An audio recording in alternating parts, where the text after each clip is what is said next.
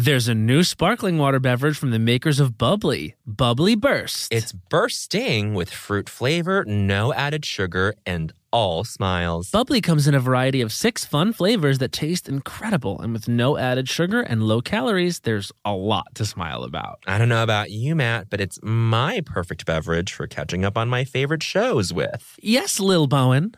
Bubbly Burst has antioxidant and immune support, keeping me feeling great all day long. You deserve that.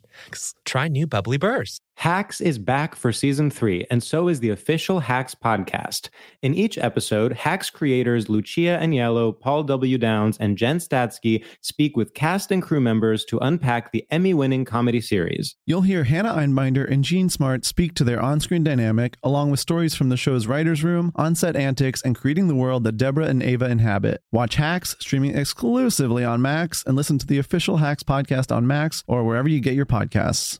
You know that I feel like it's really important to express yourself. I know that about you. You got to put your true self out there, okay? And those classic Crocs, clogs, and sandals let you do just that. Between the rainbow of colors and the Jibbitz charms, you can create a unique look. And I mean, literally, no one else will have shoes exactly like yours. Hey, you know, it doesn't get more comfortable than Croc clogs and sandals. They're just the perfect blend of comfort and creativity. Visit crocs.com to explore the latest styles and Jibbitz charms. Do you want to boost the economy like Taylor Swift? Do you want to run a business empire like Rihanna? Intuit is the financial platform that helps everyday people prosper. Intuit helps you take control of your finances through products like TurboTax, Credit Karma, QuickBooks, and MailChimp. Whether you're trying to manage your money or trying to run a business, Intuit gives you the confidence to take control of your finances so you can live your best life.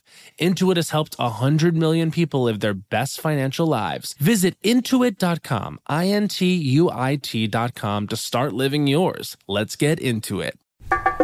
Look, man. Where? Oh, I see. My, oh, my. Oh, and look over there. Wow, is that culture? Yes. Oh, goodness. Oh, wow. Yeah. Las Culturistas. Ding dong! Las Culturistas calling. Should we share the BTS? Yeah, whatever you want to share. Like high comedy that just happened? That sort of like, blah, blah, blah, blah. It, Bowen forgot to run his audio and he did the whole countdown and everything. We said the words ding dong. And he, he, he felt like a gag from the Dick Van Dyke show or Oh. something. It felt like WandaVision. Oh, that felt like WandaVision. Are you watching? Yes. How are Ladies you and gentlemen, feeling? welcome to the stage WandaVision. WandaVision. No, okay, we don't know who that is. That voice from Beyond. Uh, we'll get to that. We don't know yet. No one reads the titles before they listen. No one. Just kidding. Kristen Stewart, tell me what you thought about WandaVision. supposedly um all of the reviews that are coming out are saying nothing happens in the first two episodes it's all set up and i'm like okay, i get that but i also right but i also love the fact that you have elizabeth olsen turning in like a really good performance She's so good. martha may martha may marma marma marma like that, that Marma, that movie Marma, just- I didn't seem that either, but you know what we both saw and loved was Ingrid Goes West. Ingrid goes west she's so fucking She's good in that so fucking good. And also, she's so talented. And I said to you, you should pitch her to host SNL because I bet she would turn it. Well, you you bet your ass. While Kathryn Hahn and Teyonah Parris were on screen with Elizabeth, I was like, let me text someone at work right now and be like, you guys got to reach out to Elizabeth. And when Bowen Yang texts, it gets sent. All right, here's sent. the deal. Um, she actually is really fucking good, and Kathryn Hahn is perfect Oh yes, every time. When has she not been perfect? I can't tell you. I cannot tell you. I ever since Step, ever since Step Brothers, ever since Anchorman, she like. The, you know, you know the, the scene in Anchorman where Christina Applegate like nails her first time anchoring solo, Yes. and they cut to like the women in the office cheering Yes. her. Kathryn Hahn is on the side being like, "You, you, Yeah, yeah, yeah, yeah. The you and the pointing. Also, that performance is so good, and she killed it in the eh, meh, thing. Yeah. And of course, Step Brothers, we love. But you know what shook me? I love Dick. No, go ahead. No, I actually didn't watch I Love Dick. Sorry, Amazon. Ooh. Um, uh, but you know what shook me so hard like an earthquake? You know how an earthquake shakes you often? yeah, this yeah. shook me almost equally so. So when Revolutionary Road came out, I like was Oh. sitting for like, you know, this like bracing drama. And then there was Kathryn Hahn serving up suburban domesticity. The repression was real, but still funny and charming. And then she has like a crying scene at the end where we love, which we love. She can legitimately do it all. And Yeah. just to see her step into this, like, because I thought Elizabeth Olsen was doing like 50 sitcom of it all well. And then she comes in and was so that, like, sort Yeah, of yeah, Ethel in uh, I Love Lucy, I Love supporting Lucy. character woman. That it just, uh, sorry, I Love Lucy. That she just rocked in that. She can do everything. Everything. I feel like we've talked about this, and this is true, like boomer leanings on the show coming at you. But like, I I do feel sad for the youth today who like that they haven't seen it. Yeah. Or who who just aren't like guided towards that. Like the algorithm never like surfaces that stuff up to them anyway. Who who cares? Who cares? Well, this is what we'll say to our very Gen Z crowd. Please seek out I Love Lucy. You will love the it's a great it show. It's got this woman. Oh, it's and fabulous. Oh, it's uh, this woman. It's got a woman. That's all you need to know. Yeah, it's got a woman. Okay. Speaking of women, Mm. um, we got a fucking hell of a woman on the show today. This is actually Bowen. Our guest doesn't know this, or I would be hard pressed to believe that if they come on in a second and be like, "No, I knew that," that they were telling the truth. This is not our first interview with the guest. our first interview. This is not our first interview. And you barely remember too when we were working at Vulture. What was that thing that the room you booked in in like the East Village? What was that app called? oh, I booked a breather. Oh my god, Yeah. breather. We booked a breather for our interview with Trixie Mattel, who the night prior had been crowned the winner of All Stars 3, and got on and did a 20 minute interview on With the phone us. with Trixie Mattel. And we were like sort of skittering, tittering around the room, all nervous because it we was like, oh my Trixie god, Mattel. Trixie, congrats! Like we were truly uh, Gagged. supplicants, supplicants, and gagged. We were simply Oh. suppling. So we were we were literally so I just remembered that the other day. It feels like another lifetime ago, but I mean, this is a guest that I think probably was aspirational the entire time we've been doing the podcast. And then we thought, well, we can't ask because she'll never say yes. Never, never. Literally, bitch. And there's that cackle. The cackle that we love. Why do you think people are always like, um, I feel like, girl, you're just everywhere right now? I'm like, because I say yes to everything. Because I'm it's easy to success. Get. It's going along. Yeah, with Trixie things. Mattel, uh, not hard to get. The next special. Um, uh, but Yeah. wait, so before we sort of bring the, the guest in, uh, the no one knows who it is yet, Bowen. At home, they have to hear about the credits. I don't know why we go through like the weird uh, sort of like behind the curtain stuff of like let's not bring in our guest yet. I I feel like we can experiment with the form going forward and I think Trixie is like pushing us to that better place. Like don't you think the readers know who the guest is when they tap on the damn episode? I just want to put that out there. I like the pump and the circumstance. And in in keeping with the pump and the circumstance, let me say this truly disgusting offensive list of credits.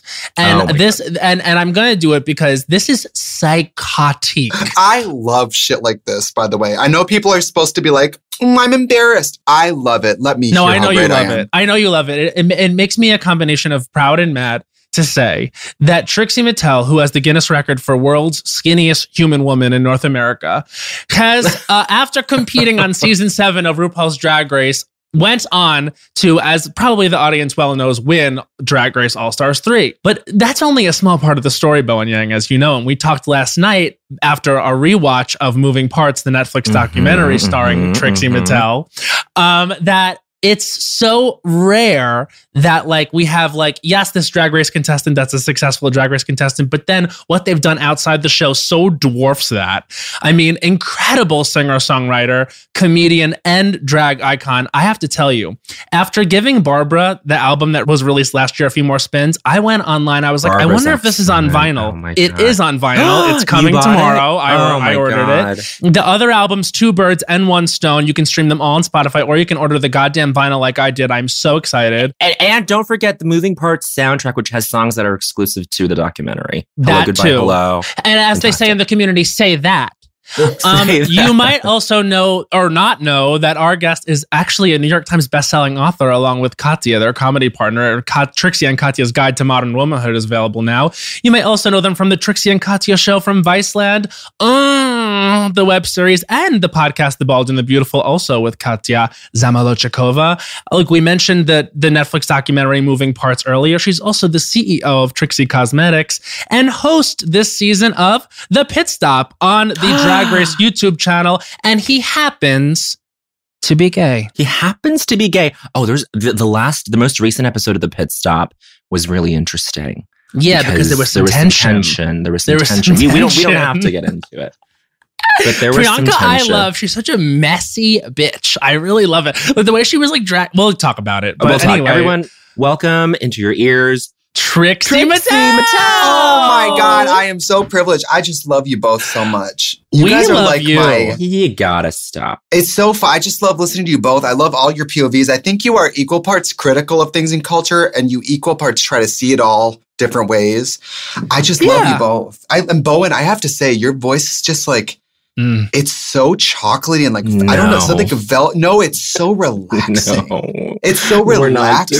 doing this. You really are becoming a sex icon, and people have been noticing sort of around the world that you're a sex icon, and it's really wonderful to see. Thank you. No, you, but you're you're both very very attractive, and something about Bowen's voice because Matt usually hit the hysterics, the highs and lows. They're singing, That's and then it'll be sort of silent, and Bowen will come in like ba ba ba ba ba ba, and it's like ooh, like I just want to take a shower in that that sound. I would say that Bowen is the Trixie, and I might be the Katya. the beauty of Trixie and Katya is that any duo can sort of like trade off the identities. That's my Yeah. opinion. That's well, yes, totally. It's sort of like a reverse because I'm sort of the straight man in that relationship, Mhm. and Right. she's the wackadoo, even though she looks normal and I look beautiful, you know, Gorgeous. but gorgeous. mhm. But um, she's just hard to pin down because her POV on most things is very like logical, and then sometimes she'll peek. You'll she'll she'll lift the veil a little bit on a, a life experience, and you're like, Wow. Yeah. Yeah. what is Yeah. wrong with you? Like, yeah. The there's some- insight is like so bracing. right? Like there's Yeah. one Yeah. episode where I was like. Did you ever have a pet that died? And she goes, I had a lizard that I burnt. And you're like, what? What? What? Oh my god. Oh, wait, do you have you had ever had a pet that died?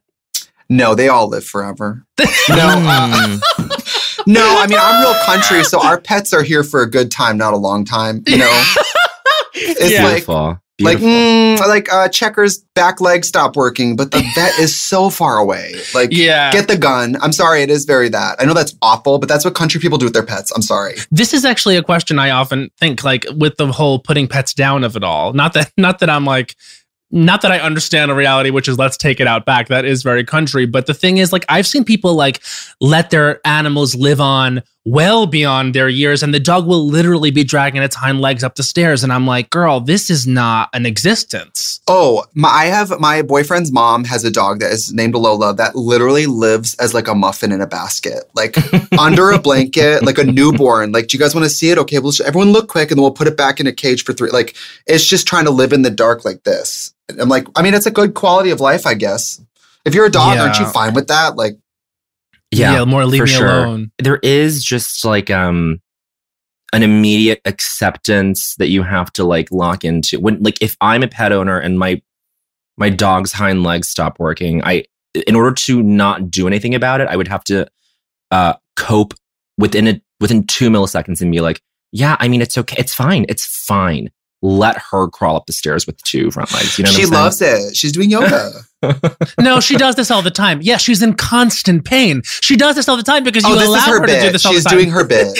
That's what she does. Yeah, she does that because she doesn't have another choice. It's not like fucking sometimes he drinks a Miller Lite while watching Jeopardy. It's not like a fucking hobby that's like No. niche to them. It's like I, I don't have a pet because I'm, I'm always mystified in Los Angeles because the number of people who have dogs, it's the most selfish people alive, but they all Mm-hmm. have pets. And I'm like, Mhm. you are the personality type that needs to take on something to take care of. I really doubt it. I Yeah. can barely get Mhm. I can barely get myself to the restroom sometimes. I'm not Yeah. gonna walk a dog down the street. Are you kidding me? There you Walking the commitment of I'm gonna pick up this shit for the rest of my life. Absolutely not. I will never No. have a dog. In the country, you just let your dog go. It comes back hours later. It went to the bathroom 10 times. It probably killed and fed itself. Like, fe- Yeah. it probably ate something. Like, it's very low 100%. maintenance. Very low maintenance. Yeah. City animal, that you want to talk ball and chain? Jesus Christ. It's literally a lump on a rope that's attached to you. having a pet in those cities acts as a counterweight to like the um, egomania that people live with every day. Yeah, and I way, also maybe. I'm a lifelong vegetarian. So this isn't about me not liking animals. I almost Mm. feel like I love animals so much. I'm not going to get an animal that has to live 15 years in my apartment. Yeah, no, you know Yeah. it's not the vibe. It's Is barely the that a vibe for you. quality of life? Like Yeah.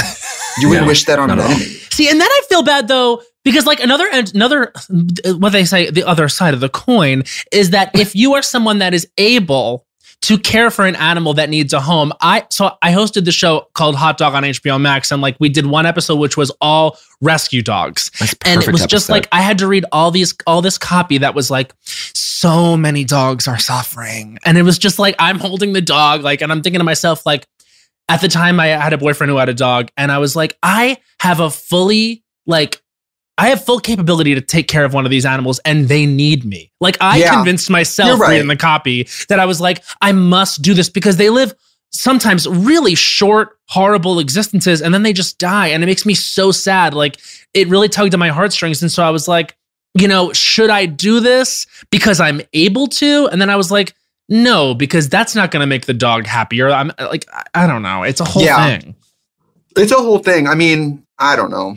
I wouldn't get an animal right now, period. No. Well, you travel all the time. That's another thing. Yeah, but that's the other thing. If I got an animal, even if it was small, I'd have to take it on a tour bus, and then I'm putting a whole band and everyone out, being like, "There's a dog here." Yeah. But, no, but no, you can't bring your girlfriend on the tour. You know, like right. I don't know. I'm a little too selfish for all that. There's plants on my patio Same. that literally look like cigarette ashes that I think are alive. I see my boyfriend like once a week. I'm like, this is a huge commitment. Like, Yeah. I'm Yeah. just, Yeah. I got stuff going on. I got, bur- I got, I got, you know, what do you call it? Burners in the thing. I got things Burners in the on, burner. Burners on, in the, the on the thing. burner. Burners Yeah. on the thing. You got irons in the fire, burners in the thing. I have a question for Trixie because I feel like you can really um, educate me and Matt on this. We're new to 90 Day Nation. We're new to 90 Day Fiance. So am I a little bit. So am I a little bit. Oh, okay. Are we all in the same, relatively like same early like outset timeline on Well, what are you watching right now, Trix? So I watched season one and two uh, probably uh, two years ago. And then Okay. this during quarantine, the last couple, couple months, I'm up, I'm up through, I'm in the middle of seven now.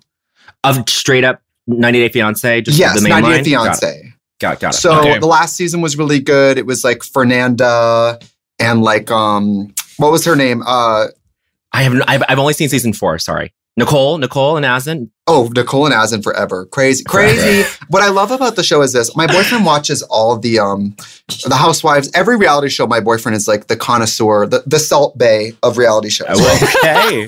he loves reality TV so much that I always make fun of him because I'm like, you found me. yeah, yeah. I'm your yeah, reality yeah. TV trophy. And then he's like Salt Bae of That is reality so TV. funny. And I'm always like, you know, rewatching Clueless for the 80th time. Like, Yeah. your your shows are dumb. And then now I'm watching this, which is absolutely lower than the low than the low. But what I love about it is it's unpredictable but formulaic. Yes. It's always like a doughy white guy, with like a 17 year old Ukrainian girl, Mm-hmm. Mhm. or it's like a middle aged mom with two kids and like an Yeah. 18 year old fitness personal trainer from Brazil. Yeah. Right, And they're right. always like, oh, this is real. And what I like it. about it is it is a little inspiring because it is, I would do anything for love because these people truly believe it. They believe do. it.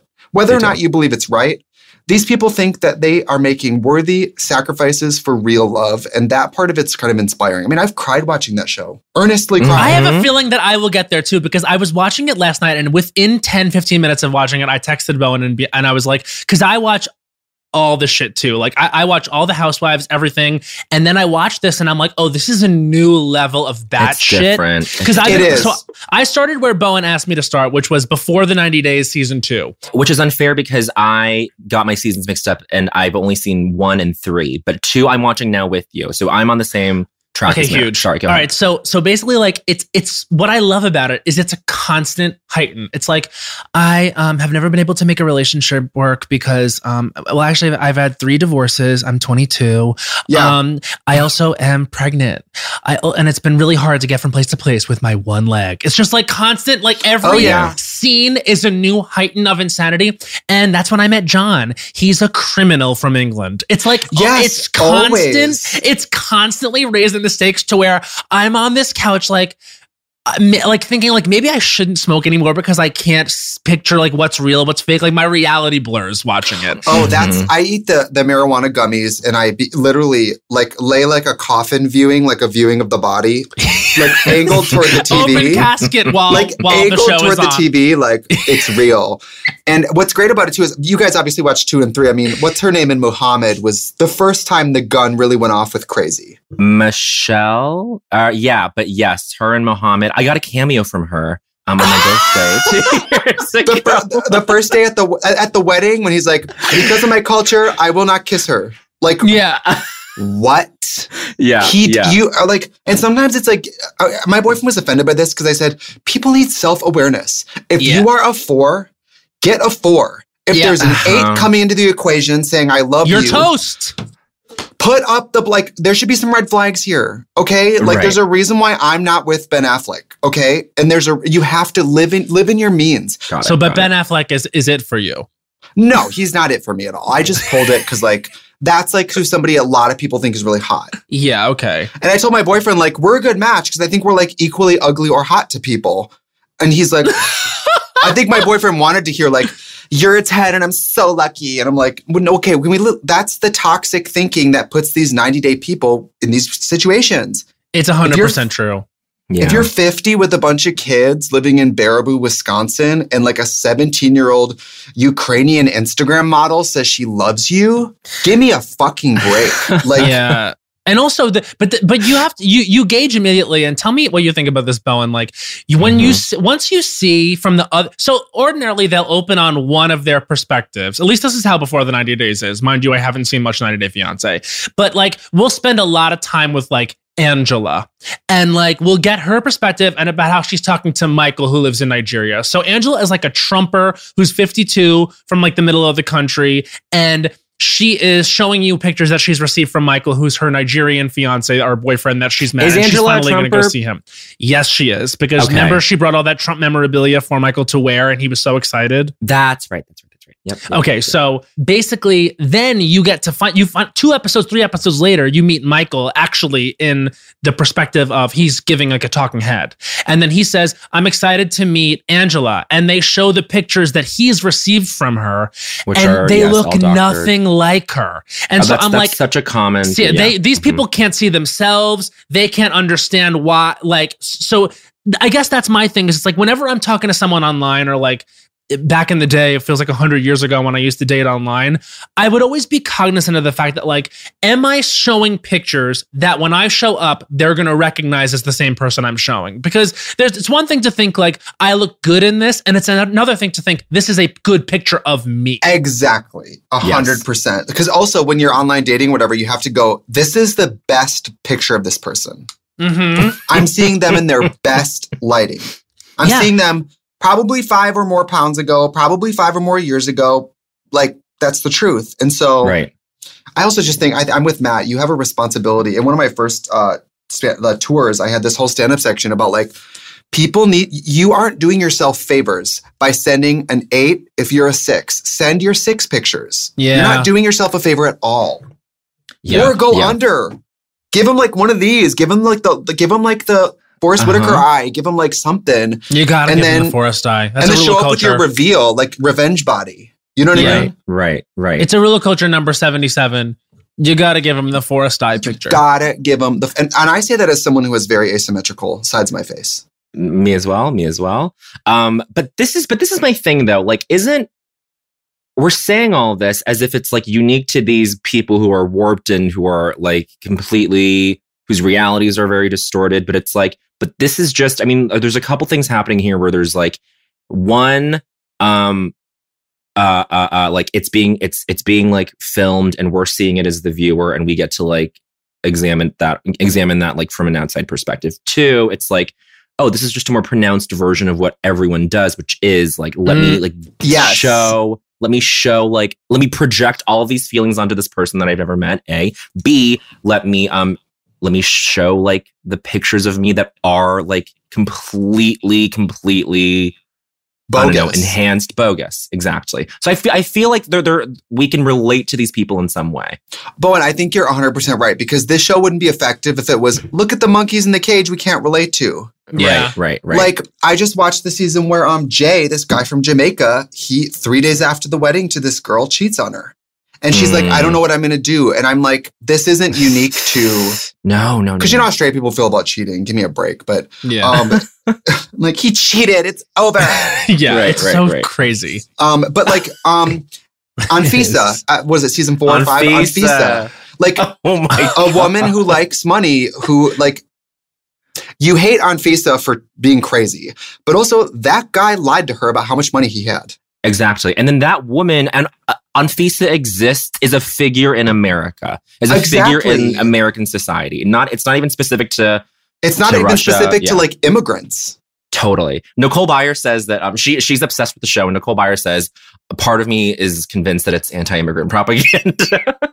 It's not not, but it also No. doesn't make the Americans look smart ever. no, no, no, no. It is equal opportunity. Um, it, it, it brags on everybody. There's one there's one couple that I'm watching now on Before the 90 Days and I'm I'm forgetting, but it's it's this he goes to I believe Brazil and oh, Paul and and Paul and Carini. Oh my god. No, no, no, it's not okay, so not dark. her, not Paul and Carini. Although the Paul and Carini stuff is dark because he keeps asking her to get pregnancy tests and it's like really crazy. They also He's- don't speak the same. They, They do don't not speak, the, same, language. at all. He makes no effort to learn Portuguese. She's trying to learn English, but he, it's crazy. Sorry, keep going. But there's Portuguese another- is so funny. Yeah.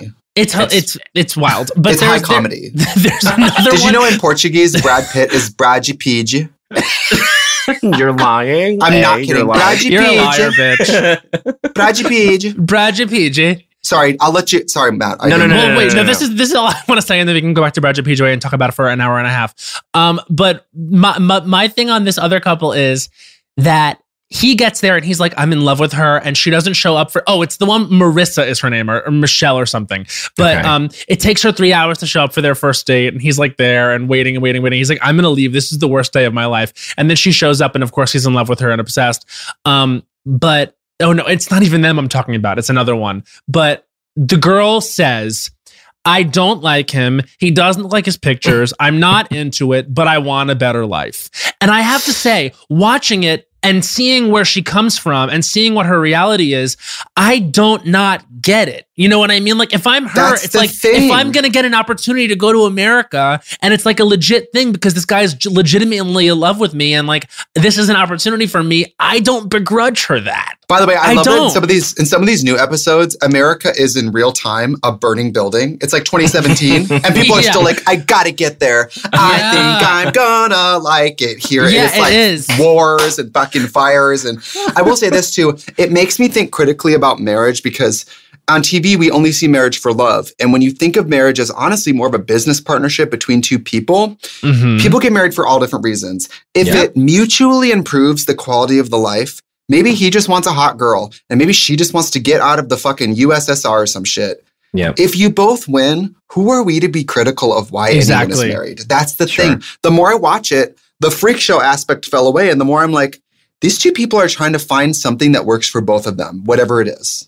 And they understand marriage to be functional. Yeah, because in else. other countries, some of these people, marriage is a little more like it's arranged. Or the Mhm. one where the guy had to go to the Philippines or whatever and pay her dowry, he had to go buy Right, two right. cows to give her her parents. Mhm. Like Mhm. for us to be critical of these people's relationships is to be critical of each society's view on marriage, and they're not congruent in any way ever. wow.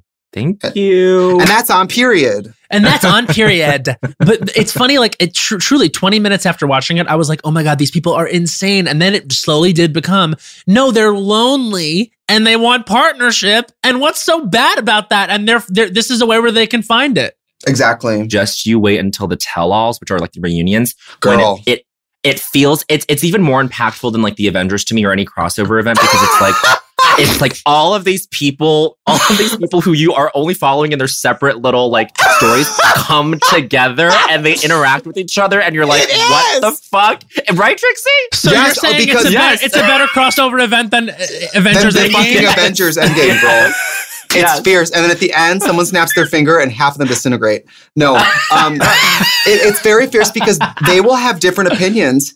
The couples, like this one girl was like, yeah, Anfisa's, all women like money. Anfisa's upfront about it and you guys grill her for it. At least she's Yeah. saying what she likes. Mm. Or then they're like, um, like that one guy who was like, uh, how come you, you never say thank you for all the things I do for the baby? And the other guy's like, I watched the season and the whole time I couldn't stop thinking, Right. that's your wife and baby. Why do you need her to say thank you? Like, Right. I think it's more validating because these are first time reality celebrities who have had to deal with comments. And, you know, people who've never been on TV before, they're in the comments, they're reading, they're Yeah. responding. yep. Yeah. They're those people. They learn a lot because they're ultimately in a room for the first time with the only people who can say that they've been through that. Yeah. exactly. Drag Race is the only reality TV I've seen really besides this. So it's been a good like parlay. This is my first reality show to like indulge in, and um, I feel like you would love I the love it. Housewives. You would love the Housewives because, and now that you've now that you've like broken the seal on 90 Day, like you can watch anything.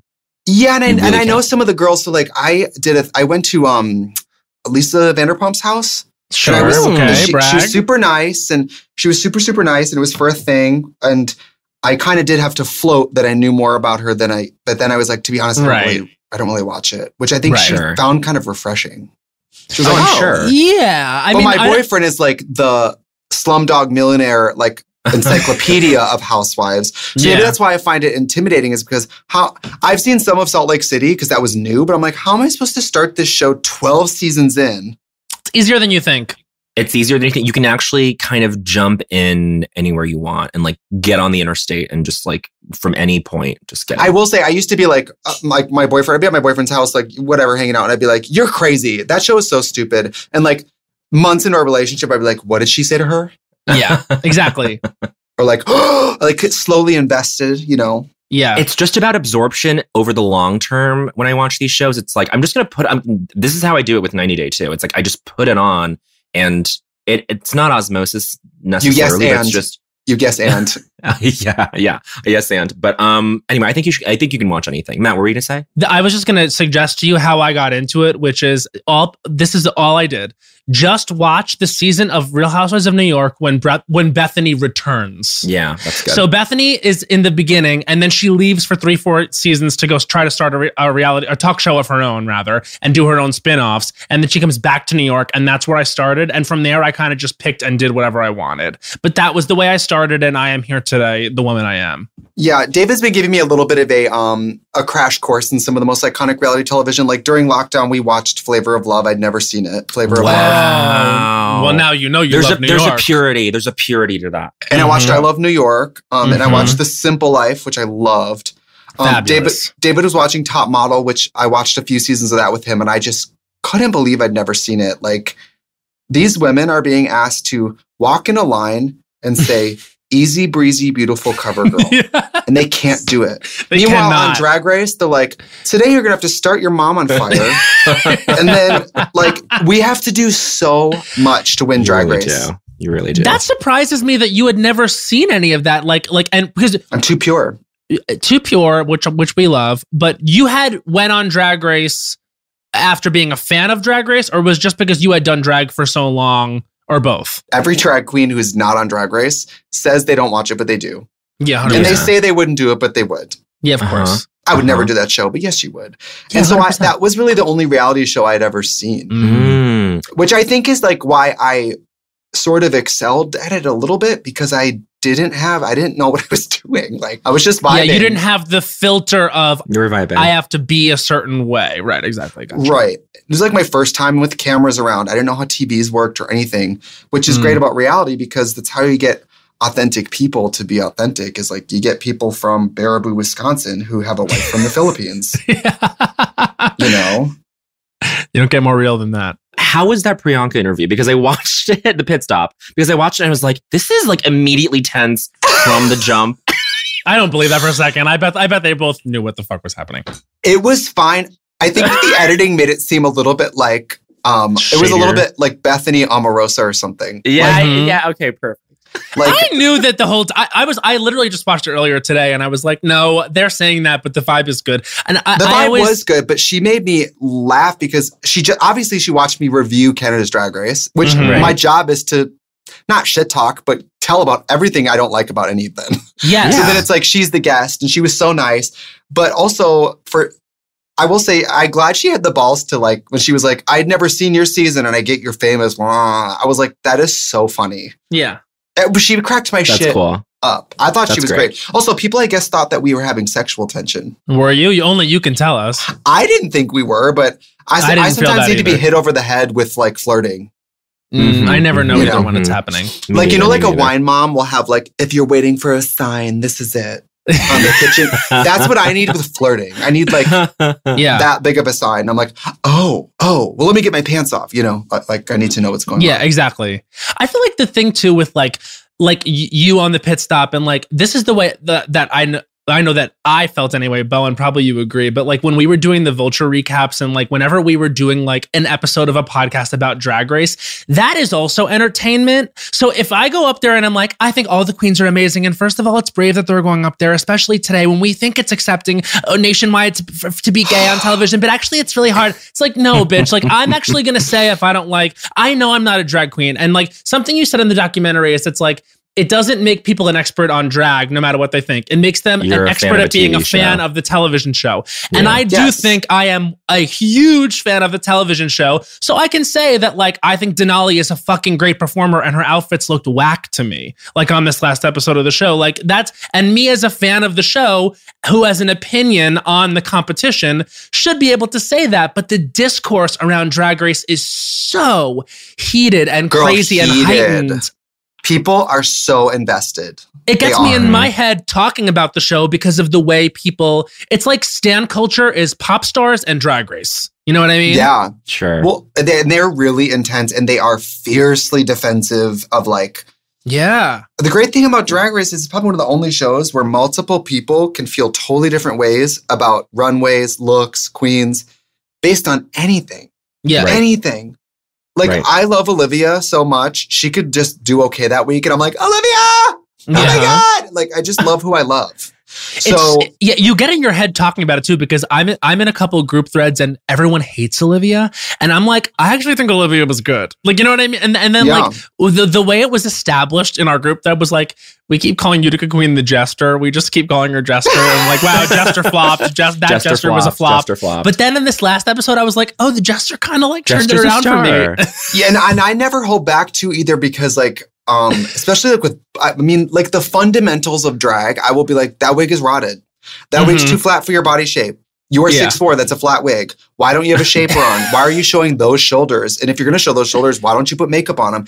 And it's like people think it's so personal, but I'm like, we're critiquing drag. yeah it's fun And with Drag Race, there is like a tiered commentary sort of hierarchy to it, where it's like the reason people watch like like you know Raja and Raven like talk about looks, and the reason people watch like you host Pit Stop is because it's like oh you guys have been through this crazy crucible that is the show, and so you like people want to hear your input because Yeah. it's it's different than what me whatever what anyone says on some any random group chat. You know what I mean? Right. And it doesn't mean more and more qualify, but like I've done it multiple times, lost and won, plus Mhm. Christmas, plus celebrity drag race. So like I think I have a bit of an idea of what that what how much heat is really on these people. And I think I'm Mhm. forgiving in that way. But Yeah. like if you pull a shit runway or like I mean, sometimes it's just like, yeah, that's garbage. You're I'm not Yeah. saying you're garbage, but that sucks. You wear Yeah. and I've worn a lot of garbage on drag race. Are you kidding? So like Mhm, We've all mhm. done it. We've all had bomb runways, like terrible runways. Except not Right. all of us. Some people like Violets of the World. There's people who haven't. I know it's it, that's kind of frustrating too. But then also the violets of the world, if that have uh, bomb runways every single time, incredible, incredible, incredible, usually have flop performances, and she had some fucking flop performances. Yeah. Like like talk about America's Next Top Model not being able to read. That's one season seven acting challenge, like where no, th- it was like it was like a Oh, the low Shakespeare point. one? The Shakespeare. Yeah, yeah, yeah. You guys, we talk about that all the time. Which, by the way, back to rescue animals. Tempest DuJour rescues animals all the time. Tempest. She's We such an love icon. I love Tempest DuJour. I talk to her probably once a month. and We're very close. And Mm. I called her recently because she's where she rescues dogs and exotic, exotic birds. Good for Wow. her. So like I talked to her recently and she's like, I'm just kind of down because my toucan got murdered by my rescue dog. And I'm like, No. So, like, Tempest. Tempest is like at home with like an emu and a toucan just vibing. Isn't that crazy? yeah, but it I fucking love Tempest DuJour. She had one. She has one of the most memorable entrances. Where she fucking Yeah. squirted at that baby. She's and then, fierce. yeah, she's fierce. And then can I tell you, this is just this is just a little like ego stroke, but like sent me the nicest message I've Tempest ever did? received. Tempest sent me like one, like one of the sweetest DMs. I'm sorry, this sounds so obnoxious, but she was like, "I just wanted to say hi and blah blah blah blah." I was like, "Tempest DuJour, oh my god, I love you." Literally, Um, I'll freak best. out over any drag queen that's ever been on the show. And if Julia Roberts walks down the street, I'm like, eh. No, Oh, that's not that's not true. But one time I did run into Jennifer Garner on the street while I was singing for the ride, the the tour bus I used to work for. I was singing Meghan Trainor "Lips Are Moving" for a tour bus, and Jennifer Garner walked by me and was like, "What?" And I didn't care at all. But then I'll see like fucking um, I'll, I'll see You'll like see uh, Magnolia Crawford. literally Magnolia Crawford. I would get on my knees and suck cock. I swear to God, Right. like Mag- Magnolia Crawford gag. Like, but Yeah. Jennifer Garner, I don't really care. Like these queens are everything to me. Like that's why I'm saying like we could invite like fucking whoever on the show, but like we didn't reach out to you because we assume you'd say no. We are like, no, she's the most famous person in the world. Why does she want to come on our show? It's Trixie Mattel. She's so busy. I love doing pods, and um, it's one of the only things I don't have to get in drag for. So I always say yes. Yeah. And Yeah. we have You the pod, The Bald and the Beautiful, which you people can subscribe to me and Katya every week. You two are We truly love- like on a radio host level, just morning show. I, I just the the it's just so quick and sharp. I'm like, wow. Next week is are our next week is our um like COVID Puerto Vallarta special. So I'm very excited.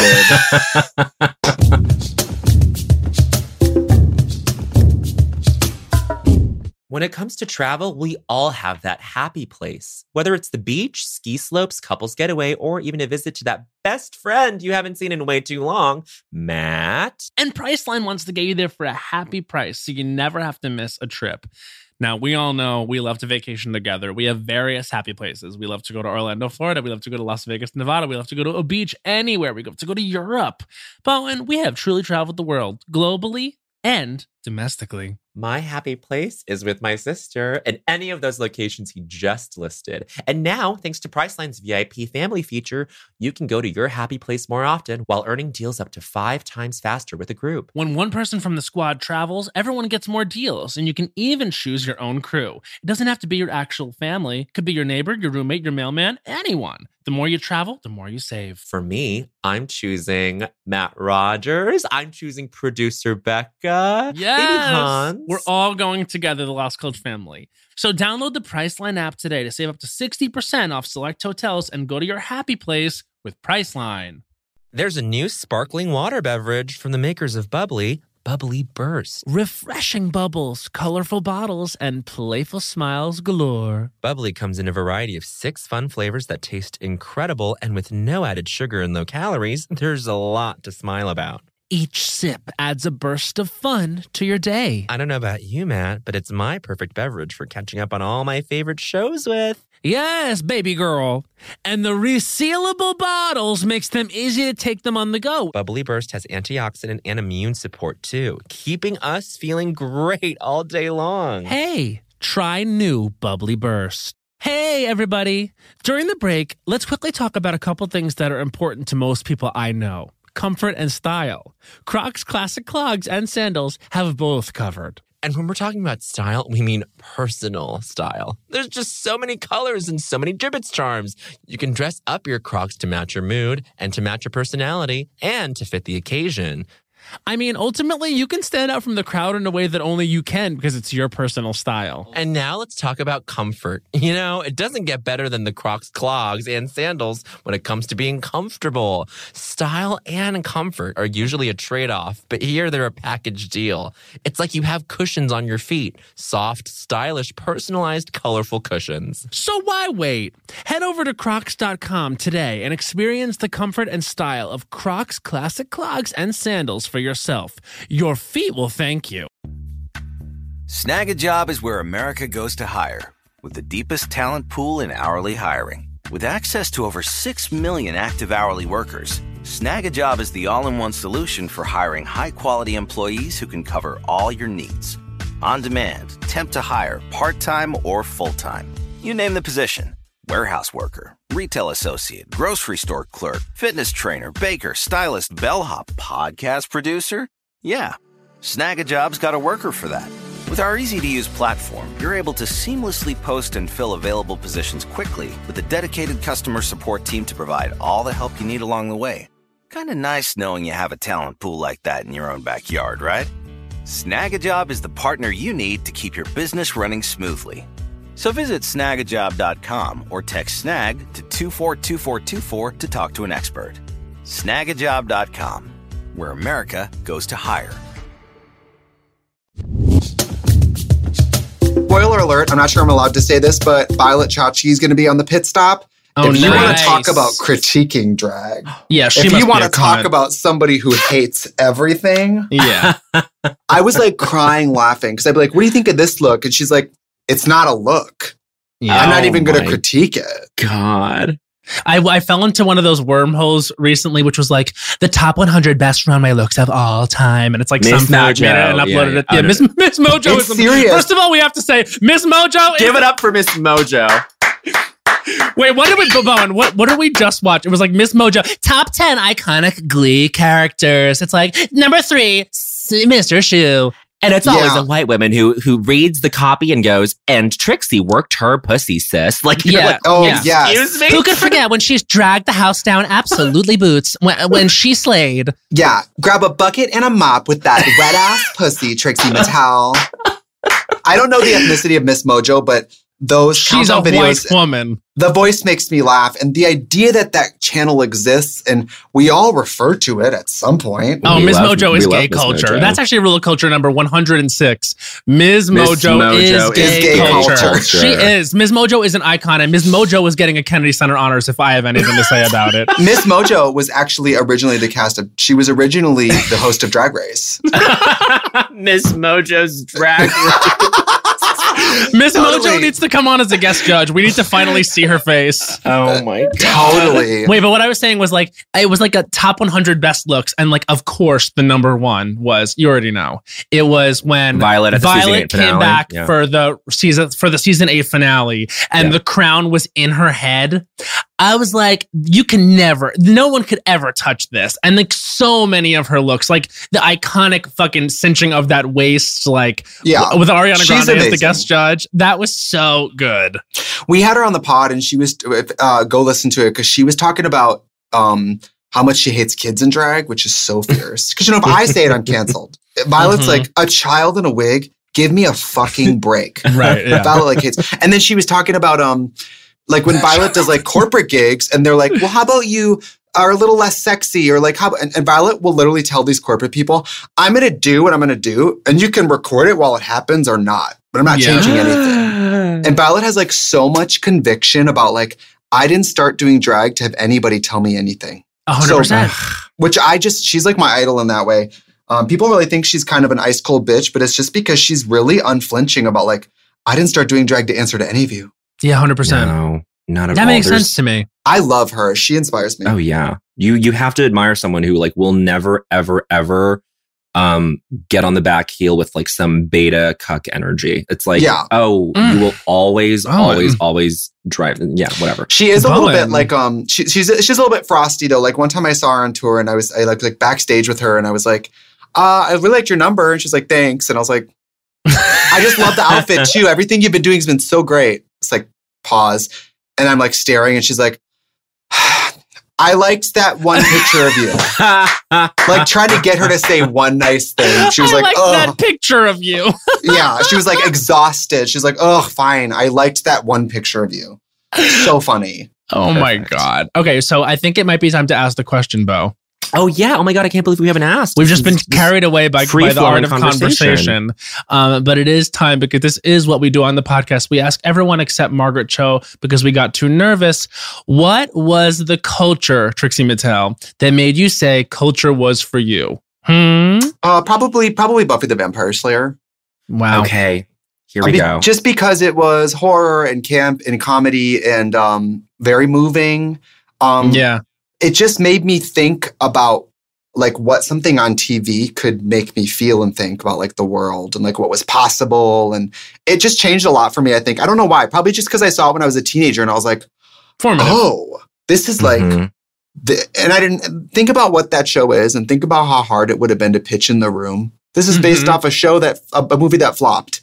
People were like, what? Um, Yeah. that was that was up there for me, and Yeah. probably the Rocky Horror Picture Show. I know that's kind of tired, but no. um, seeing somebody vibrate between genders and gender expressions and using it for power was like, oh, there's something there. You know what I Totally. mean? Yeah. Totally. Yeah. I will just come right out and say that Buffy has been tough for me because 70% of the guys who've dumped me are Buffy are Sarah Michelle Gellar. heads. Or Sarah Michelle Gellar. It's just Sarah Michelle Gellar. Are are David Boreanaz. I'm just like I, I have a hard time watching because I think of I think of all these men. That's so weird. You constantly st- date Buffy stands? They happen to be Buffy stands. And I'm like, what is this Okay, so about me? decolonize your mind, Bowen Yang. They all look completely different. You, you, the demographics. uh, There's no like common demographic except that they're they're gay men, um, or who are attracted to gay men. And it's like, wait a minute, you all love Buffy, and you've broken my heart. This is crazy. There's got to be something with the They've, show. they've driven a stake through your heart, even. They have. Uh, uh, It's just, um, I feel like people talk about like The Sopranos changed television. I think Buffy's a little under celebrated for that. And you have to think of like Buffy was doing, if you want to talk drama and acting, Mhm. they were doing what every dramatic show could do. Like uh, they were going that deep yeah. and they were adding fight sequences, like Mhm. Hollywood level special effects every week. Yeah. yeah. CGI. Like she was turning it out too. She the Sarah really Michelle Gellar was. for seven years, learned all those scripts like every week. Like what? She's she's- underrated. For it's amazing. sure. She doesn't have an Emmy. And then I was just talking about this. Um, like uh, Scream. Like the fact that Neve Campbell doesn't have like Oscars on Oscars for that. I'm like because you know for women especially, you have to play a certain sort of oh this is the role you take when you want an award. Because if there's Mhm. anything spooky or anything funny, we don't respect it. Yeah, exactly. You know what I mean? Right. Well, we talk all the time about how like there's no world where it's untrue that Rachel McAdams is deserving of an Oscar for Mean Girls. I mean, she created a character that will live on forever and fucking nailed it and made the movie by doing what she did. Mm-hmm. I could say likewise Alicia Silverstone and Clueless. There was really no one else who could have mm-hmm. done it like that. And I think it, the same to be said for Buffy the Vampire Slayer with the Emmys. It's just they still do it now. They're sort of coming around, but it's really more the sort of prestige cable networks that can get fantasy stuff nominated, like Game of Thrones. But something on the CW is just never really going to break through, or the WB at that time, because the genre thing scared them away. Meanwhile, like Sarah Michelle Gellar was doing an iconic performance that has stood the test of time, and it feels like at that time they couldn't see it, whether it was the genre of it all, whether it was she was young, whether it was whether whether it was she was beautiful, it was based on a flop. Like I don't know what it was, but it feels like they didn't take it seriously. Right. Mhm. And if you look at the quality of the work, truly the range, the depths, the way she played that all, like every part of that show was supernatural, of course, but like human life relatable all the time. And it just wasn't celebrated enough. And I think about that sometimes. But stuff like that gives me hope. Like when I hear, I always talk about like a Joan Jett pitched I Love Rock and Roll to 23 record labels, and they all said, no, it's not a hit. No one will like it. Yeah. Wow. Like I love Romy Michelle, one of my favorite movies. Lisa Kudrow wrote that 10 years before. And then after doing Friends and getting famous, she took it to the market again and it got bought. Like Yeah. some things are just timing related or it's just like not fair. But like RuPaul has 35 Emmys and Sarah Michelle Gellar doesn't have one for Buffy.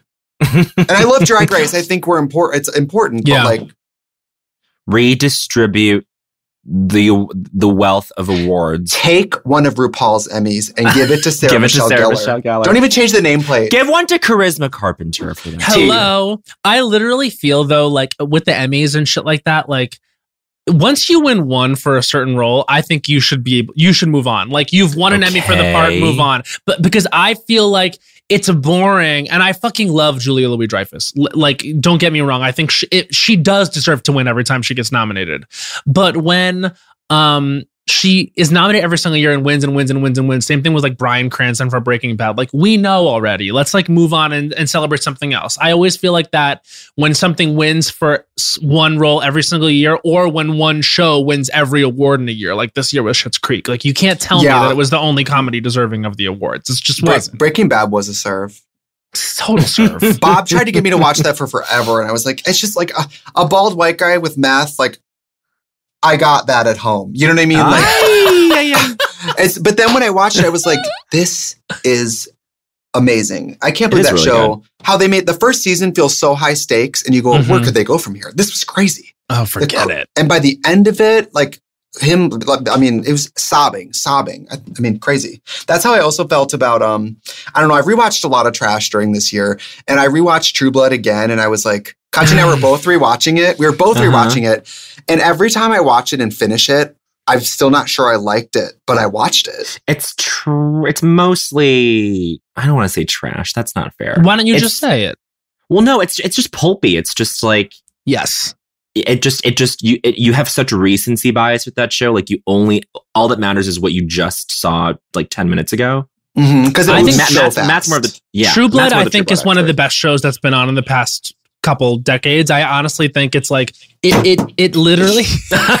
Trixie walked away. but but wait, will you disagree?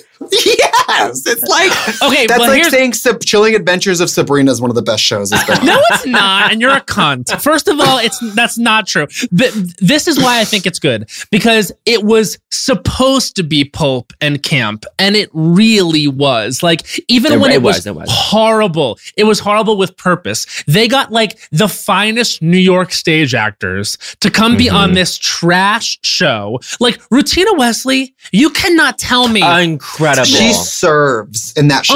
Unbelievable. And also, like, they got like Evan Rachel Wood, like, coming Girl. in for a minute. Fucking w- Denis O'Hare. Denis O'Hare deserved an Oscar for playing for playing his He's role really on good. that show. When Not an Emmy, unbelievable, an Oscar. he deserved Yeah. the He'll be Oscar. the first Did I person to get I an say Oscar, for a TV show. Did Yes, I TV say show, Oscar? Yes. yes. okay, yes, I, I stand by what I said. But like truly shocking television that you're like, what? But that was Yeah. the point, and that was what it was supposed to be, and it delivered on that the whole time. Yes, it got shitty towards the end, but so does everything else. Don't tell me in Grey's Anatomy's 80th season that like True Blood wasn't good. Like Yeah. after it fucking did its six seasons and was like, we're out. I, it was good. And honestly, I had never, the way that they used like being a vampire or like Hep V to talk about things like HIV and race Mhm. and, and, you know, God hates fangs. Like, come on. Like the way that they creatively made all that happen, I did like it. I've watched it in my life through twice, so I can't have hated it. No, Right. season two and three are really good. Like the Yeah. Sarah Newlin of it all. Yes, Anna the Sarah Camp on that Newlin show. Love her. girl and fucking Jason Stackhouse could snap my throat. Oh my God. Yeah, We formidable. talked about him. We talked about him recently. Eyes popped out like dead. Uh huh. Yeah. He's we hot. like, what happened? We were like, what happened to him? It's, it is one of those shows kind of like looking where the main character was the least likable. hmm Looking, I mean, looking was like, what was the main character where he's like, am I a top or a bottom? I'm like, aren't Yeah. you 35? How do you not know this? He's literally Like, that was that my problem with that. Bowen, did you watch Looking? I never watched it. sadly. Well, it, you're you missed It's, it's, nothing. is, it's fine, Bowen. It's fine. yeah, yeah, yeah. It's fine. And my fine. my problem with it though is the exact what you're saying. It's like you're thir- you're in the show, quote unquote, 30 years old. You look like Jonathan Groff. You live in San Francisco, have for years. You're a successful person with friends that go out. You go out all the time, and you haven't figured out like what lube is. Girl, that's the thing. I didn't buy it. You know what I mean? Yeah. Like, and I, I thought like if they if they made that character 25, yeah. that I would buy that because like I was one of those gay men who at 25 like didn't know how to have sex. Like I I, I get it. Like Still don't. sometimes yeah, I'm still like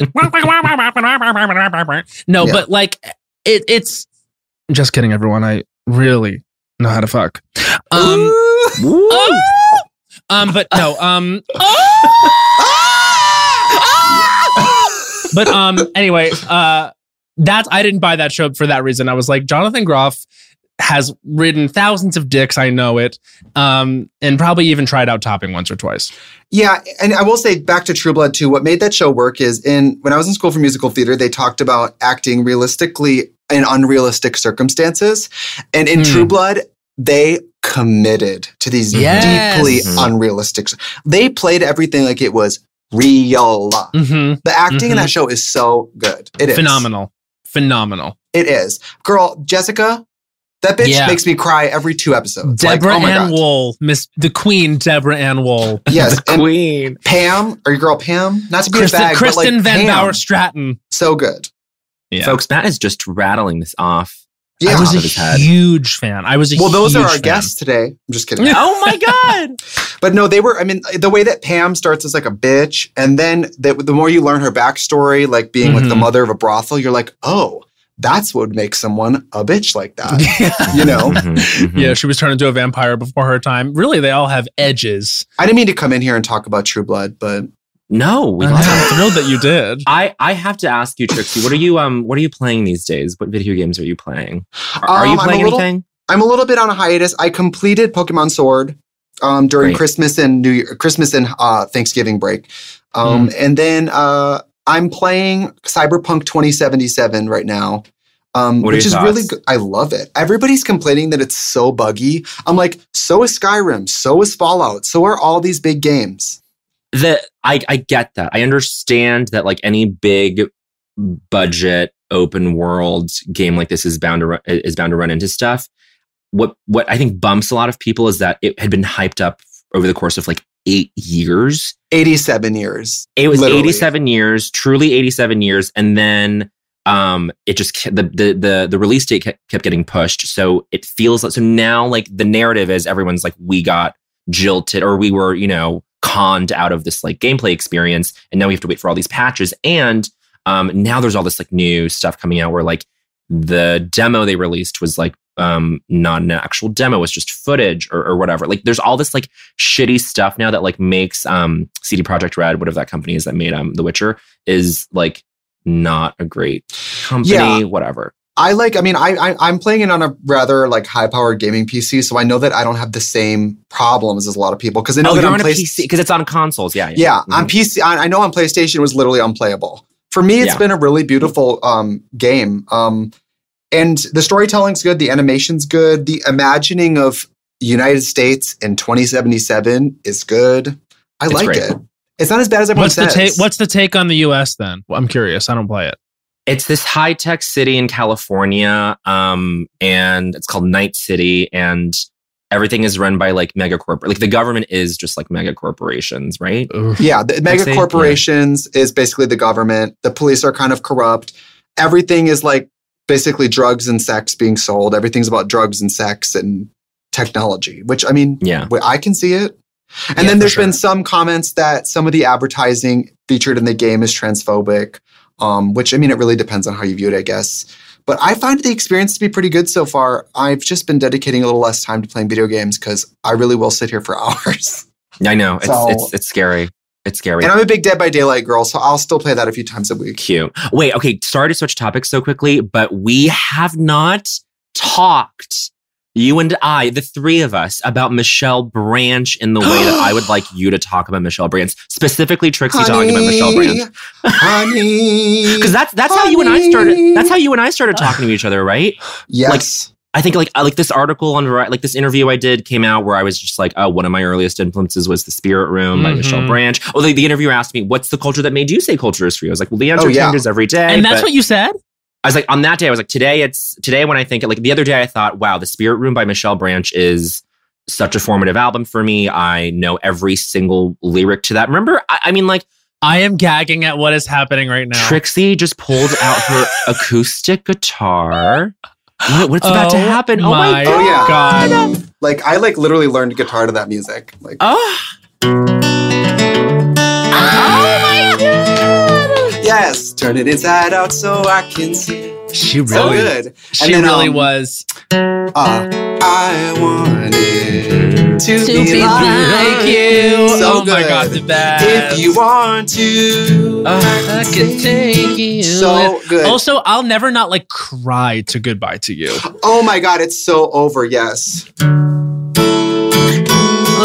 Oh, Yeah. we love it. So good. She really that that like whole Seventeen moment. years old, Billie Eilish, eat your heart out. Yeah, that whole moment was a good moment. Like her, like the same time at like I don't like her, but Avril Lavigne, Vanessa Carlton, like it was very singer songwriter moment. Mhm. Yeah, and that's when I started playing guitar, and everyone's, you know, guitar is a very male dominated instrument. It's very phallic, it's very aggro, it's aggressive, Mhm. it's It has jamming on long, it. A long It comes penis out like of your top. crotch. Yeah. Yeah. Right, right, right. The guitar has a long penis like top. It's actually Rule of Culture number 94. the guitar, the guitar has a long, penis like top. top. So when I started playing guitar, it's like no gay guy. I know like three gay guys who play guitar, and I'm always like, why was I? I'm such a fag. Why was I into guitar? And it's like because I I was 13 when I started. This was a time Mhm. of Avril Lavigne, Michelle Branch, Sheryl Yep. Crow on the radio. Yeah. Women with guitars were such a thing, so I saw it as like subversive, like women holding this power with this Mhm. thing. Interesting. You I know mean, what Taylor say- Swift. Taylor Swift. Trixie, you really watching you play, whether it's guitar or auto harp. I feel, I'm like, it's really beautiful. I'm sorry. Let me just say this because it's like you look blissed out completely. You look so serene.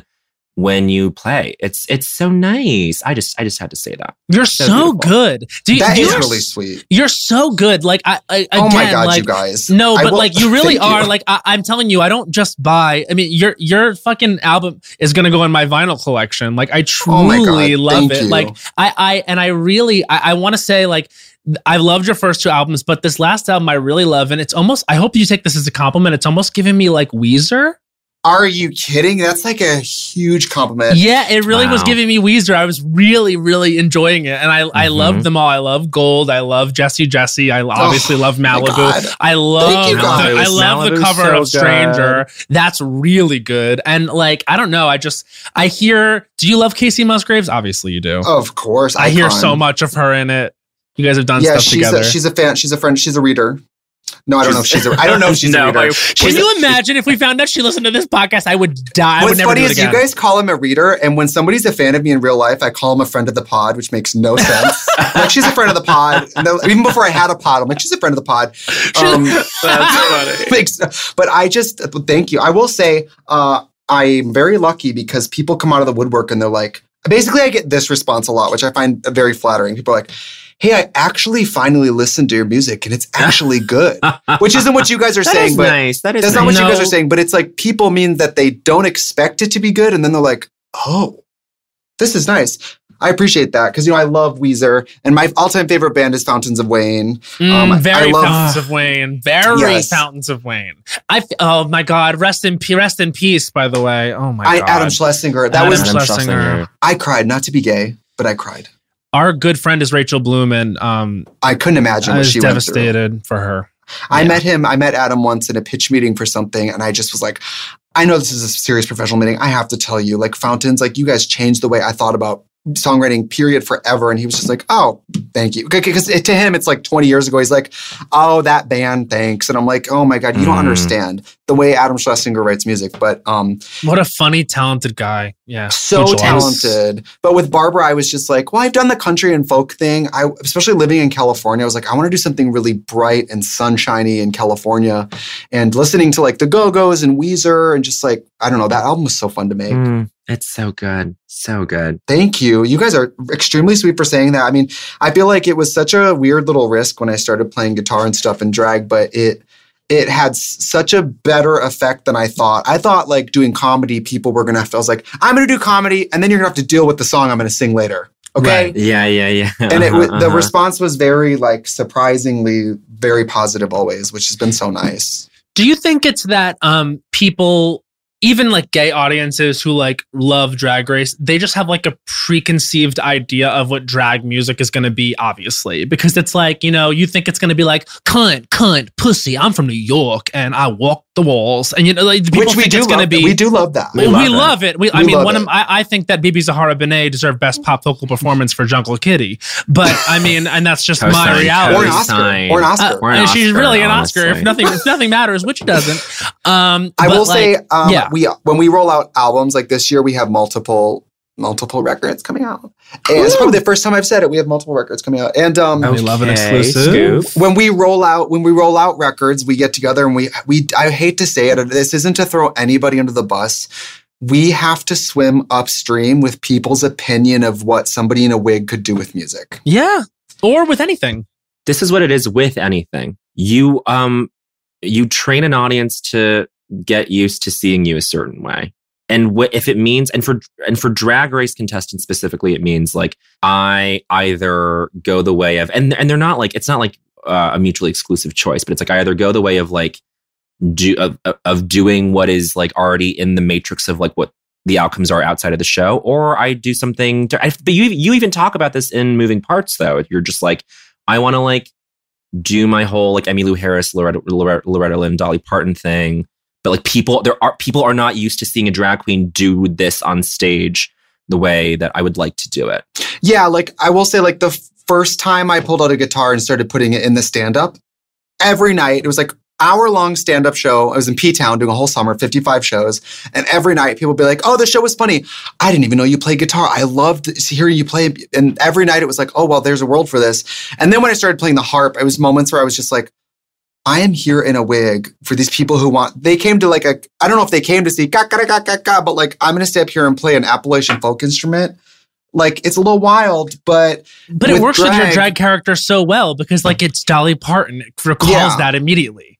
and also honesty is you can never doubt that. So like that's what kind of music came naturally to me. So Mhm. I can't pull off a purse first because I don't listen to that kind of stuff. Right. But then if like I think of people like Blondie or the B52s where it's like these people are wearing wigs and wearing instruments. They just don't call it drag. Mhm. Right. And then every pop star you- has wigs and lashes on. Like Oh yeah. All of them. all, Yeah. All of of them. and they and they all do like an acoustic phase. Can I ask you a question from Moving Parts? Because yes, Matt and I rewatched last night. oh, thank you guys Um, very much. Of course, and So everyone good. should watch it. It's really great, and I feel like Incredible. Netflix is tough because the algorithm just kind of decides for everyone what they're going to watch. Like, so if you missed it, if you missed it when it came out, you should check it out. It's really, really good. We lucked out when it came out. We were trending on the YouTube, like the we were under trending and critically acclaimed or whatever for like a month and a half. So it really got a lot of exposure. We lucked out. There, there's a part in it where you go to a, a viewing party at some bar to watch the premiere of All Stars Three. Yes. That's the talent show portion, and then it it, it cuts to you singing moving parts. Um, and then I can't tell. I can't because I was expecting like some reaction from you after the fact, but it look it seemed like were were you uncomfortable? Because was that like was that was that what you're speaking to right now? Where you're just like I am noticing that the audience is um, a little confused or disengaged by the idea of seeing a drag queen like with an auto harp playing this song. Yeah, I guess I'm always aware that I'm probably the only one doing that thing. So like Uh-huh, even with uh-huh. this tour grown up, we're here, I'm traveling with the band. And I'm like, well, Yeah. I'm probably the only person who's ever only drag queen who's done this on a scale. Mhm. So it's always Mhm. a little bit of a risk, but I guess with moving parts on All Stars, I knew I wouldn't win with that talent, but I also knew this is probably the only time I'll get to do something like this on TV. And I'm playing 38 strings. I'll never get eliminated for this. like it's a talent show. Yeah, yeah. I won't get No, eliminated. and I guess it was a little vulnerable. Like, I don't know. It was a slow rollout to introduce people who know me from uh and comedy. Yeah. It was a weird time to roll out that there's also music and try to get those people to do to listen to both. And it's been really nice. I mean, at my shows, it's weird because some people are just there because they like Drag Race. Some people are there because they've only seen on and they don't even watch Drag Mhm. Race. Some Mm. people Right. are only there because they only know my records. So Yeah, that's so whatever reason they come, I try to put something in for that. You know, Yeah. Perfect. because like grown up has like 15 costumes, five wigs. So if you're there for looks, there's looks. You know, Right. um, but it was always vulnerable. But I like playing my harp when I can. I love playing my guitar too. I just never thought, you know, I grew up playing guitar because I wanted to play music. I never would have thought I would ever be playing it in drag. like, of course not. Yeah. You know, That's people don't do it- that. it's just it's so it's great to see like you doing what you truly love because I think that this is just something I gauge and you say talk about this a little bit in the documentary too which is you love drag race and like I'm sure that you um like appreciate the experience of having been on it and everything it's afforded you but it seems like you don't love being a contestant on the show. You know what I mean? Yeah. Because it's like it's it's it, it- I always feel like drag race can make it seem to someone that's watching it like, oh, this is measuring how someone is as a drag queen, and the best drag queen will win the show. When that's really not true. Like being good at drag race is a skill in and of itself, and to Mhm. be someone that walks into drag race and kills drag race and wins means in no way that like you are the quote unquote best drag queen. These are all incredible queens. So does that kind of come into your mind when you're on the show, watching yourself on the show and watching people watch the show? Well, I'm not a very good competitor, and competition brings out the best in a lot of people. I wouldn't say it necessarily brings out the best in me. Um, and then I think I'm really good at drag in the real world, like the business side of it and and the uniqueness of it, like the marketing of it. Mm. Um, I love selling shit. I love Yeah. writing shit. And so I guess for me, competing on Drag Race has never been like where I do the best. I mean, I won, of Mhm. course. I'm proud of it, especially on All Stars. I'm like, I'm I stand by every runway and every performance. Um, I I did a wonderful job, but like I would never want to do it again. I'm I'm just not a. Have you guys ever been on a reality style competition thing? It's really I was on Who Wants to Be a Millionaire, which doesn't really count. it's, Uh, and, it's and, and I ho- I've hosted a I've I host this reality competition show obviously too, Right. and I kind of see you haven't competed as a dog yet. No, I haven't. No. I haven't yet competed as a dog, but watch the space. Um, no, but it's kind of interesting to like see how the sausage gets made. Yeah. and these are these really are the real hot dogs people get that made. the how the hot dogs get Mm. made. Thank you. Um, but it really is interesting because like they really are real people, and then when the judging happens, it's really what it is. Like there, there's Yeah. no like producing that goes into like the judging of it all. And that's why I'm always like, oh, this is so interesting. Cause as the host, I kind of was walking in the back and I assume producers would come back and be like, okay, so for the narrative, this person needs to win and that you have to be really hard on this person in the judging. And that would be kind of guided that way. But at least on our show, that wasn't the way it was. And I, I would imagine that's actually not the way it is on Drag Race because, um, sometimes the critiques are so like what that it has to be their real critique you know what i mean Right. Yeah, right. and and the critiques in real life are they take hours, hours. Mm, yeah, for yeah, six yeah, for the for the three top and three bottom to critique. It takes hours, and you see Mhm. ten minutes of it maybe, right. yeah and it's so nuanced because everything's also taste. Michelle could love it, Ross could hate it. Two different opinions, and Mhm. I, I love judges. I love everyone. It's four people behind a table. They're not smarter than me or better than me. And I'm Right, such an right. asshole. Even on Drag Race in front of RuPaul, who's flawless, I'm like, Mhm. I mean, you're pretty, but mama, yeah hello look at me yeah and you can't really tell me anything and i think that's why even on even in season seven when i went home fourth i remember sitting in the van being like okay well they just told me i wasn't a next drag superstar but they don't really have control over that i do Yeah. right and like I was Right. talking to Violet about this recently, and Violet was like, "It's crazy to see everything you've done." And Violet's such a, a wonderful person, but she goes, "It's crazy because I didn't see it for you at all." And I'm like, thanks, Violet. Thank you so much.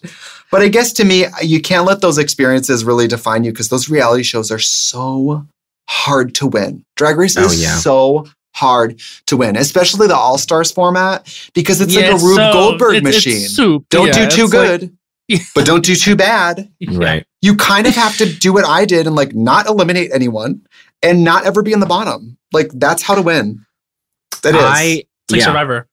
I have not been on a reality competition show myself either, but I to like draw a really like janky parallel analog whatever, like hearing you talk about drag race just kind of reminds me of SNL in this in the way that it's like people who even audition for SNL and who don't get it are like Incredible. this means I'm are incredible. and meanwhile, I'm over here being like, it, it's it's and it's like what you're saying. It's like I am a fine comedian, fine comedian, Oh, wow. fine writer. I happen to be decently good at S like on SNL. I'm good. My my skill is being on that show, and it just so happens to be that. Outside of the show, I'm like doing all these different things where I'm like humbled every fucking moment. Where I'm like. I go onto the set of this like TV show and I'm like, oh, I don't know what the hell I'm doing. It's like you I think it's so valuable for anyone to have like multiple environments where they are being challenged in different ways so that they can be like, oh wait, I'm not deriving all my value that, and that is you know so true. It's like I know that I mean I'm just gonna acknowledge it. I know that I get a lot of opportunities other drag queens do not get and will never get. I know I'm lucky enough to be the first drag queen to do so many things. And it's like a lot of that is not drag race related. So like Yep, I'm lucky yep. to be at a place where people love me from drag race, but they really like me because of the music or the YouTube or whatever. So now it's nice because my worth doesn't hinge on what I did on a TV show years ago. Exactly. And isn't it nice that you do these live shows and you look into the crowd and you, Trixie, don't necessarily know what they're here, like how they know Yeah. you, you know? It's like, isn't I that don't kind even of mention fun? drag race in shows because I feel Beautiful. like you already saw that. Like you came for Yep. more, Yep. you know. And I, I don't claim to be the best singer, the best uh, dancer, the prettiest, the anything, but I just try to do things that like, well, this is what I do, and I know other people can't do it, so I'm going to do that more. Yeah. You know, and li- like when For sure. Bowen said, like when you see you doing your thing, there's obviously so much joy in it. I always like a, a true hack for anyone that wants to do anything is if you are having fun and you love what you do, truly, everyone else will have fun and probably like what you do. Like it's really, it's just you just have to. It's a, truly a trick. But once I think I read it in Amy Poehler's book. Um, it was just like she said something like, "That's the trick. If you are having fun." Other people will have fun. It does not have to be perfect. It does not have to be the But best. no one can And step people- to you. Yes. And people out there that are like determined to critique because that's who they are and what they are and the way that they go about life is to um, be very critical and that's how they file things in their brain. That's fine. That is not most people. And that is probably not the people that are coming to see you. I will say too, like, um, I mean, we could talk about this forever, but you owe it to when it comes to listening to the voices, you owe it to the people who love what you do to not pay attention to the people who don't love what you do. There you go. That is huge. That's that your, is your very good. only job. Because Wow. I, I've talked, like, I know I represent like mediocrity to a lot of people. There are a lot of people who are like, that sense of humor does nothing for me, or that music does nothing for me. But that has nothing to do with me. I yeah, same. Or the people that And drag queens you. are Yeah. so confident because, like, I mean, as Trixie, it's like, you can't tell me anything. You can't Right. tell me Mhm. anything. You, I could be bombing. I could be like, Mama, that was a serve. yeah. you know but with drag of course we watch for the beads and the sequins and the wigs but we're really watching because it's inspiring to watch someone believe it and i Mhm. believe it you know what i mean before you sell it you got to buy it yourself okay I'd rather be delusional than depressed. T- completely completely I'd rather be delusional than depressed. Put it on my gravestone.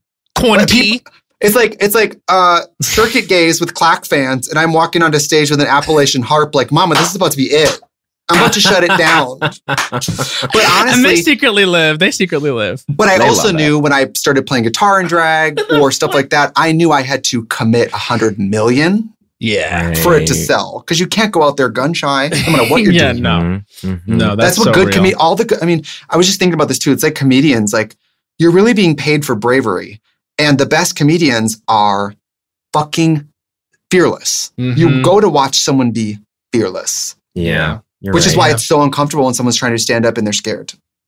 I know.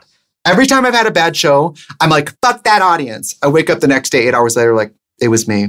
Yeah, of course. I went into that and, scared. and that's okay. You know And what? that's I can always tell, like, like it, it, it's because now we've been doing it for so long, and I feel like I've been doing it for so long that there was a period in like back in like towards the last couple years of living in New York, like, and when I first came to LA, where I feel like I could walk out onto a stage and not even think about it and just go and have a good time or whatever. But sometimes, like every every so often, there'll be a period where I'm about to get on stage, and in the minute before or in the 30 seconds before, I'll start to have this. Let's just uh, forgive me, but the inner saboteur will come in, and I'll just be like, "Oh no." Like, is this going to happen to Yes. me right now? And I, that's a fight or flight moment. It's like, I can listen to this voice for even one second more about someone that's in the audience or people that aren't there or whatever. Or like, maybe I, for a second, was running my shit and I, I stumbled over it even in my head. Whatever it is in that moment. But it's truly defining. I feel like that minute before you get on stage where it's like, oh, what do I do with this? Because it will dictate how the next 10 minutes goes, or the next Yeah. 30 minutes goes, or the next hour and a half goes, depending on what show Yeah. you're doing. And Yeah. so it's so it, but I so can distill it to myself. You know You're what I mean? 100%, It, it, that's it that- is 100% you. true. It is. It always is. And that's why at the end of the day, you can blame whoever, but usually in the clear light of day, you're like, I let that audience down. I let the no laugh dictate the, what the show was going to be like in the first two minutes. I flumbled, flumb, like flubbed and never recovered.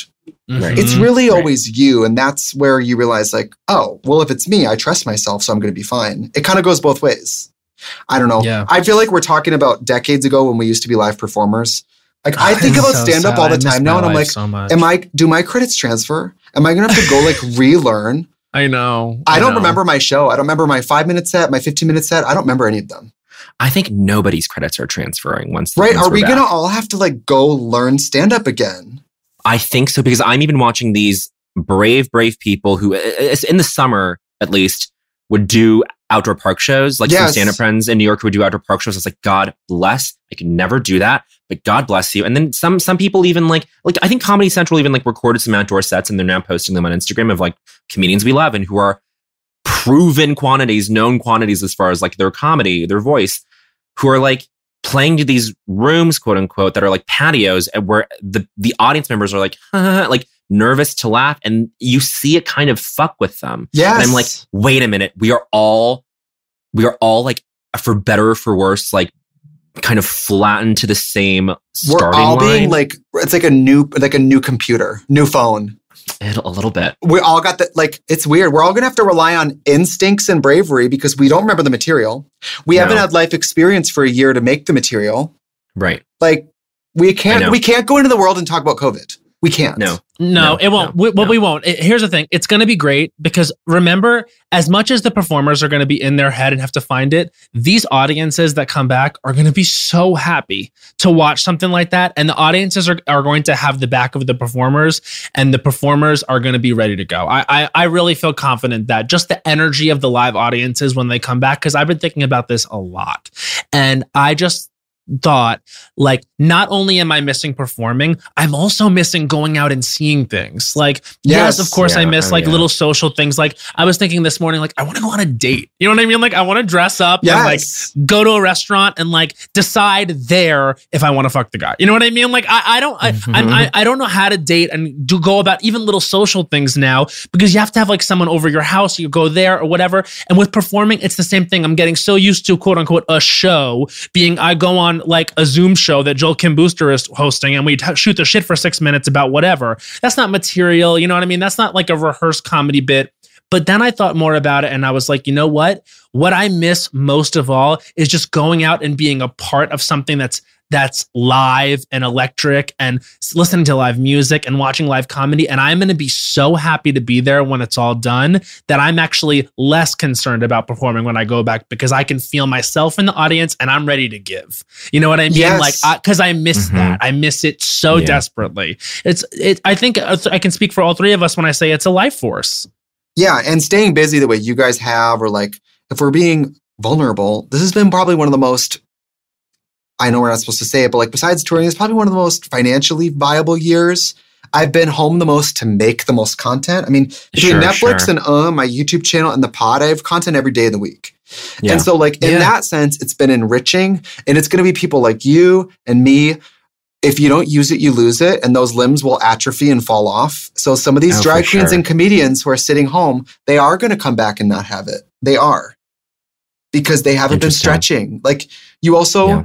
Can't You gotta not keep the run and then muscles go back to yeah. marathon running and just Yeah, expect you're your right. body to work. Yeah. You know, You're Your right. leg going to fall off, girl. your legs gonna There fall are- off.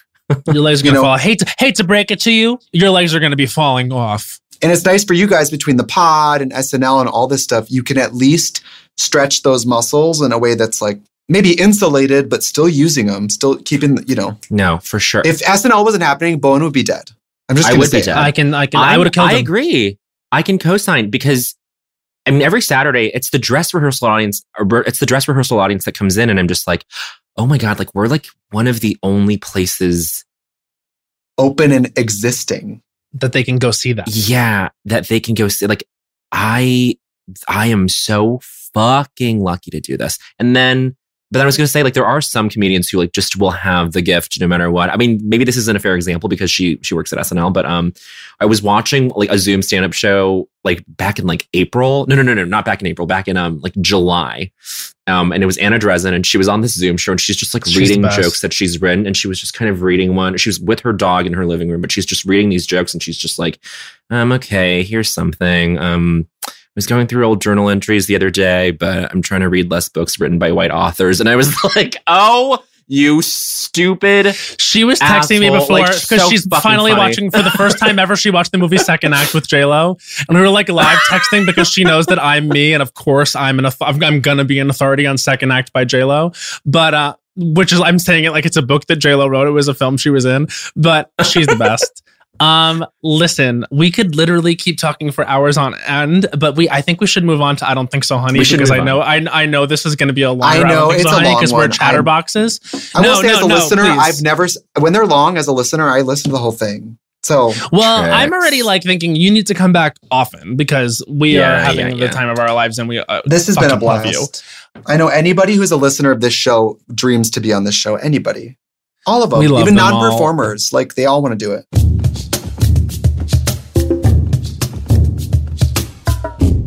There's a new sparkling water beverage from the makers of Bubbly, Bubbly Burst. Refreshing bubbles, colorful bottles, and playful smiles galore. Bubbly comes in a variety of six fun flavors that taste incredible, and with no added sugar and low calories, there's a lot to smile about.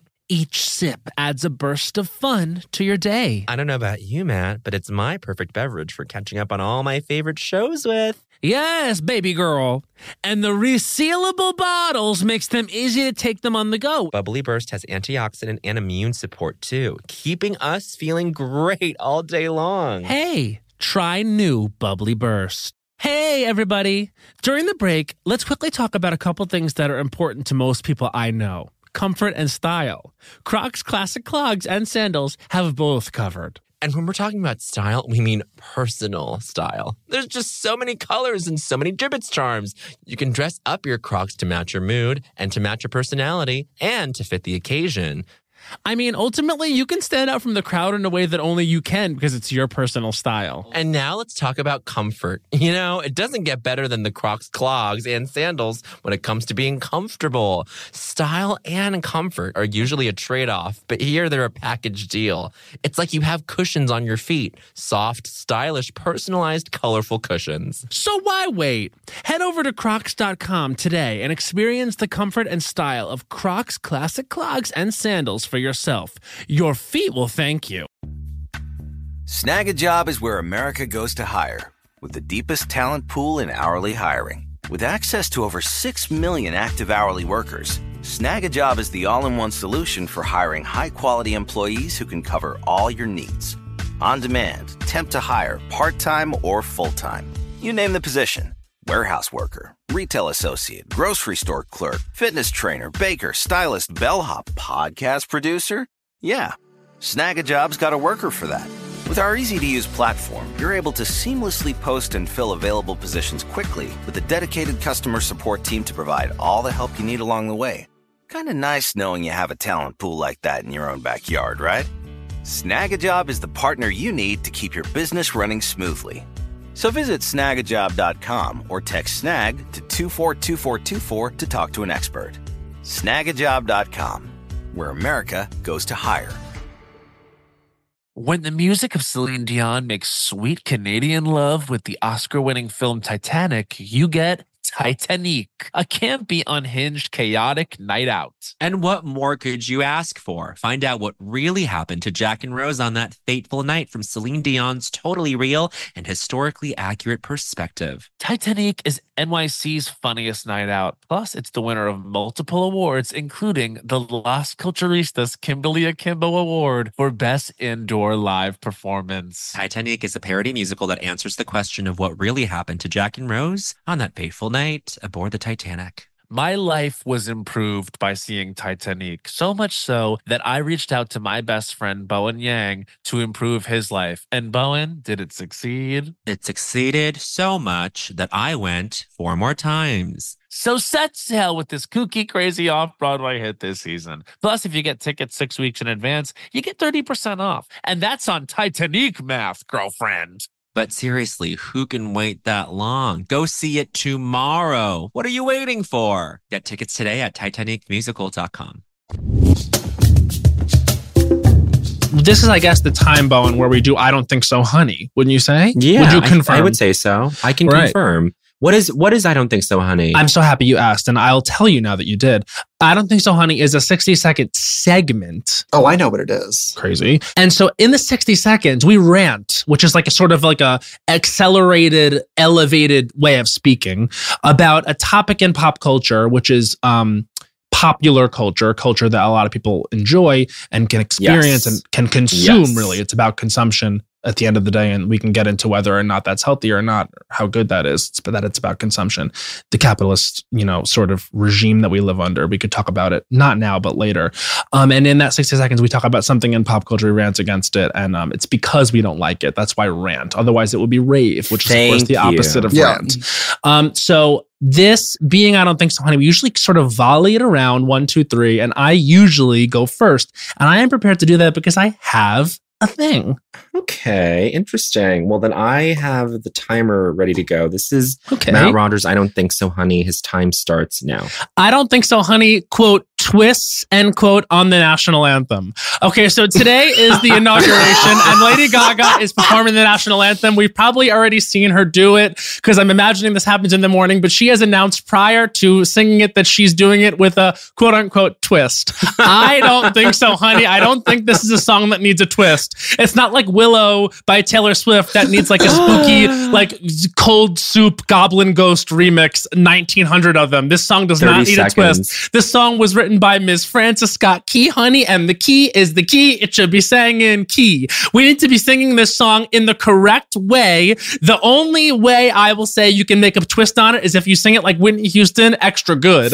Other than that, the last time we saw the national anthem sung with a twist, it was Fergie. And while it was gay culture, it was bad. And I don't know if it's better to have that version of I don't of, Five seconds. of the national anthem or not. I'm gonna say probably yes, but that should be the last twist on the anthem. They're done now, Lady Gaga. No, sing it normal. I don't think so, honey. Woo! Bravo. Girl, We- with that kind of energy, you should storm the Capitol, sis. That was. Ah, was the baby, tea. ba- can I just say f- from someone who was there? Did it I was not see as you bad. climbing in the window? Did I It was see? not. there. As, it was not as bad on the ground as it was on TV. I saw somebody climbing in the window and cheating Thank out. you. Is that yeah, I was like, I sort of like did my over the shoulder gasp. Like I, I, I was actually pretending to be like, um, there was a lot of promising young women that were storming the Capitol, and I was one of them. And them. you and you were the one who um put a pink wig on the flagpole because you were representing the Barb's. yes, I was actually. So it was. People are getting confused. It wasn't just like the Proud Boys that were storming. It was the Proud Boys and the, Barbs. and the Me Barbs and I was there. sort of the leader of the, the Barbs, proud and barbs. I was like, the proud barbs. the proud Barb. Yeah, and I was, I, and, I, and I was also chanting "Ha- "Hang Mike Pence," but it was more like this: "Hang Mike Pence." Interesting. Um, but anyway, uh, yeah, the Lady Gaga's apparently doing a twist on the national anthem. Can't wait to find out what that is. I hope it's something simple. I hope it's like a nail reveal or something like so low production. she has like, she just- like nail art, a twist. Yeah, like hope it's Yeah. nothing. I hope she like parts her hair. I'm also scared, so scared for her to be there. Like, A I don't want anyone there. Here's a twist on the national anthem. Don't sing it. There you go. You wanted a twist, um, but but, but I just feel like we don't. We, we That's gonna be the twist. She's gonna do a death You want a twist? and then sing it from the floor. She's not even gonna get up.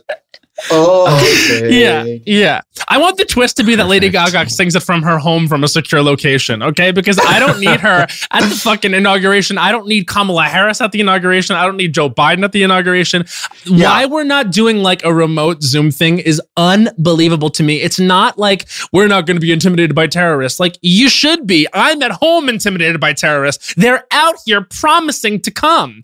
And I honestly hope that this comes out. This this episode will come out on inauguration day, which yes, I can confirm. My building emailed me a week ago said on January 20th we're going to be testing the alarm systems. It will be sudden and loud. I was like, "Hi, can we move this to any other day? Do you think that like we could just take one alarming factor away from this day, test the alarm system? Like I'm going to be watching the inauguration and panicking because this the alarms are screaming at me. Like why that day?" Re- regardless, I satanic. That's- digress. I just can't believe we're having it. Change the alarm to like rain on me or something. You know, like Exactly. do the sound check, but change the material. Yeah, for sure. I'm just like I just don't know why we have to do it on that day, but they didn't get back to my email. Um, but anyway, I just I don't I'm kind of dumbfounded that we're having the inauguration. I hope that this comes out on the day of the inauguration and it's a non-factor because it went well and safely, but it's it's it's jarring to me. And the last thing I needed to hear was that Gaga is going to be there because of course we need her. Also, do the twist without saying there's a twist. It's like when people wear reveal that's Mhm. obvious. We know there's Yeah. something under there. When you Working walk the runway cool. looking like Voldemort, I know that Yeah. you're Yeah. taking that off. Right. of course. That is the great it's- myth about the reveal is like that the reveals are going to be good because it's a real. You want the reveal. You want to know why Sasha Velour's reveal worked so well because it was an incredible lip sync and because it went with the performance and because you didn't see it coming. Yes, give me something I have no idea is coming. Yeah. But then you could even have said that it, you could have. I mean, it, it, it, it all like heightened to that point though. Like that's the. it was part of the narrative. Yes. Yeah. Yeah, or like Katya doing the bang reveal. Never saw it coming. It's 100%. so So weird. fun. So. but like when you walk out there in a hefty bag like this, I'm like, I wonder if that's coming off. Like, Yeah. anyway. anyway, twist on the national anthem. I don't think so, honey. Um, I was going to say uh, that Gaga's posting of the twist of telegraphing the twist is saying like Working on something fun. Can't wait to announce. It's like Oh, it's like. Demi Lovato being like, "Uh, "Our nation is in uh, such disgrace. I'm going to the studio." Yeah, I- or like influencers when they're like secret project and it's them in Yeah. a picture they took six months ago. Like it's not even related. Anyway, all the girls are trying their best. And speaking of trying their best, and I'm going to say ultimately probably really slaying and succeeding. This is Bowen Yang, who is I who is I just think one of the I Bo, I think Bowen Yang is one of the most important people in the culture, and I think that. I and I stand, and I recently was interviewed, and I I, I was asked about Bowen Yang, and I cried. no. From who? Who? I frequently shed shed tears about you. Come on. Was it a Shangela to cry? Did you like cheat out to the camera and like did you like make a moment? Sorry, I'm getting emotional. Yes, love it, love it. Which is my know way of something? starting dropping in. What, Bo? In the the moment of moving parts where Katya calls Trixie like one of the best comedic writers like ever, I'm just like I was like that's that's I that's I'm Katya in that moment to you and Matt's Trixie where I'm always like gassing my sister up and I'm like you're I'm like you're incredible. Anyway, well, I love you right back. Yes, girl, You know you've done it again. Constantly Girl, raising the bar for all of us. all. You've done it Katya and I, we love to do Constantly. that monologue, but with negatives like, hey, flop, you Hey, haven't flop. done it again. Jester, you've Constantly done it again. lowering the bar for all of us. Constantly raising the bar for the circus. The circus. circus and doing it foolishly. and You never- you haven't seen that one? You got to see No. that one. We'll we'll send that to you. Oh, wait, is that, wait, is it, is it hey, clown?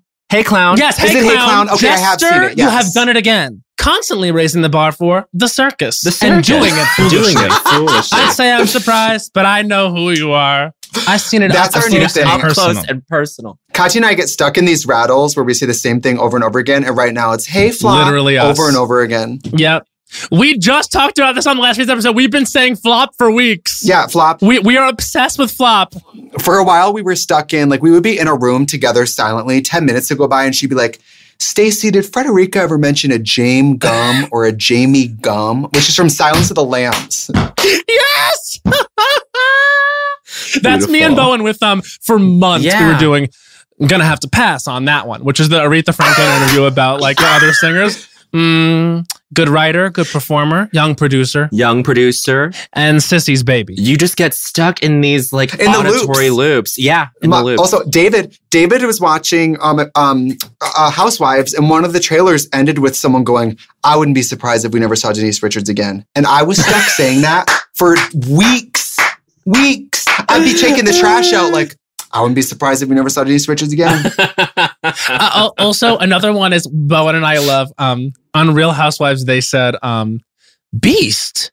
I'm done talking to you, you beast. you beast. Beast. Oh, yes. How Beast. dare you? How dare you? How dare you? How dare you? And then she She's the, pure it cuts to evil. Eileen Davidson's talking how it's pure evil. She's pure evil. It's She's pure evil. I'm telling you, Trixie, you would love Housewives because you, you love, love, you love the existence of the woman, hundred percent. the desperate woman. Yeah. Just l- micro performances within like within two words. Like Yes. that's just You love the observation of the woman who is a laugh away from a tear, and that is Yeah. every single woman who is ever on Real Housewives, and that's why Yes. you need to watch it. We get stuck saying, um, pretty much I would let Gemma know that Gemma is a fat cunt. we get that is a good one. Um, pretty much anything New York says. Look at the material is pretty up there too. Look at the material. oh Yeah, my yeah, god, New yeah. York. Yeah. No, you're a dreamer. You You dream, dream a lot in your sleep, don't you? So good. You know, we 'cause we also got we, got- we got stuck on um um. Hey, break a leg. What did you say? What did you say to I me? said break a leg. Break a No, leg. not gonna break a leg, I'm gonna get the I'm gonna part. get the part. That's what I'm gonna do. Oh yeah, my god, thank so God. good. Okay, know Tiffany. Trixie. Oh, I know those one-liners from shows I've never seen. I'm not gonna break a leg. I'm gonna get the part. That's what I'm gonna do. I'm gonna break. I'm gonna get the part, My ass been on pause. but I'm about but I'm to about push to press play. Play. Yes. Also, so wait, no. Good. The one that really doesn't get the Didn't you go home the first fucking night? Yes. Also, um, uh, Hoopz is a Hoopz is a whore. Her mom's a whore. Her grandma's Yeah. the biggest whore I've ever seen in my entire life. there, there will never be anyone like New York on reality TV in that same context. Oh my god. She invented it. I submit Mo'Nique as host of Charm School. Um, The, the, whore, whore, jumped out. jumped out. And then it jumped. You exhibited whore-like behavior. The whore jumped out, and then it jumped back in, but it jumped out. And when you when you do clownery, the clown comes back comes to back bite. to bite. Yes, it's it's important material. She won an Academy huge. Award. Deserved it. Deservedly. Also, I, I've only seen like David was watching Housewives, and I got stuck saying, um, uh, is it about Tom? It's about Tom. Does that? why- I don't even know the show, so then things will get stuck. I'm like, why is that clinging to my brain? it has that effect on you. Lisa Rinna is the gift that keeps on giving, but she, and she has been for decades. But she recently had a line on Housewives, which was at a reunion. She goes, "You liked the tweet, and in liking the tweet, it says everything. Says everything. It says everything. Everything. Ooh, Lisa had that one really good one too, where Lisa goes, "Ooh, you're angry." You're so You are. angry. You So are, angry. Denise. You are, Denise. You are. Denise. so You are. crazy, so crazy. Perfect. And Denise- you get it. Who told you that? Who told you that? Denise, you're so angry. So angry. You So are. angry. You are. It is so are. condescending. Like, ooh, you're angry. Incredible. both both of them both of them knew it was the last scene they would have on the show together and they're both soap actresses that were beat to hell sitting on Yeah. that couch looking at each other half cross-legged knowing it was both their last scenes of the of the season and they were serving it i don't know Yeah. I- you got to get into it um listen this is bowen yang's i don't think so honey he claims to have a topic and um we're gonna see bowen yang Yeah. your I don't think so, honey. Time starts now. I don't think so, honey. The relationship between gum health and preventing dementia. Did you guys know about this? Cole Escola told me, or was it Joe Firestone? Someone told me that you have to floss within 12 hours every single day, or once you get older, you're going to not remember anything. that you form dementia plaques. I don't know if this is real. I haven't actually verified the science, but I believe it when I hear my friends tell me you have to floss or else you're going to get Alzheimer's. I have a family history. I don't think so seconds. this relationship because I don't want.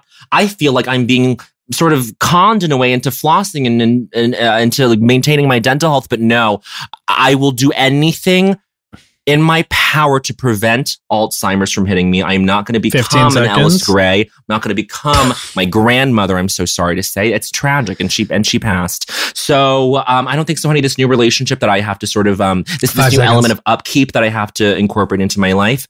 I don't think so, honey. This um potentially bogus relationship medically that I have to now abide. That's one minute. Um, I'm interested to hear about this as someone with several grandparents who passed away of Better diseases flossing. related to. Yeah, apparently, but also Just keep honestly keep it in the teeth. Like just keep the string in the teeth full time. because gums they bleed, girl. That, and that's the thing. But once And you get that- into a, a s- uh, once you get into a habit of flossing, they stop bleeding. They don't bleed. Yeah. All right, well, I guess I got to break it in. Alzheimer's isn't funny.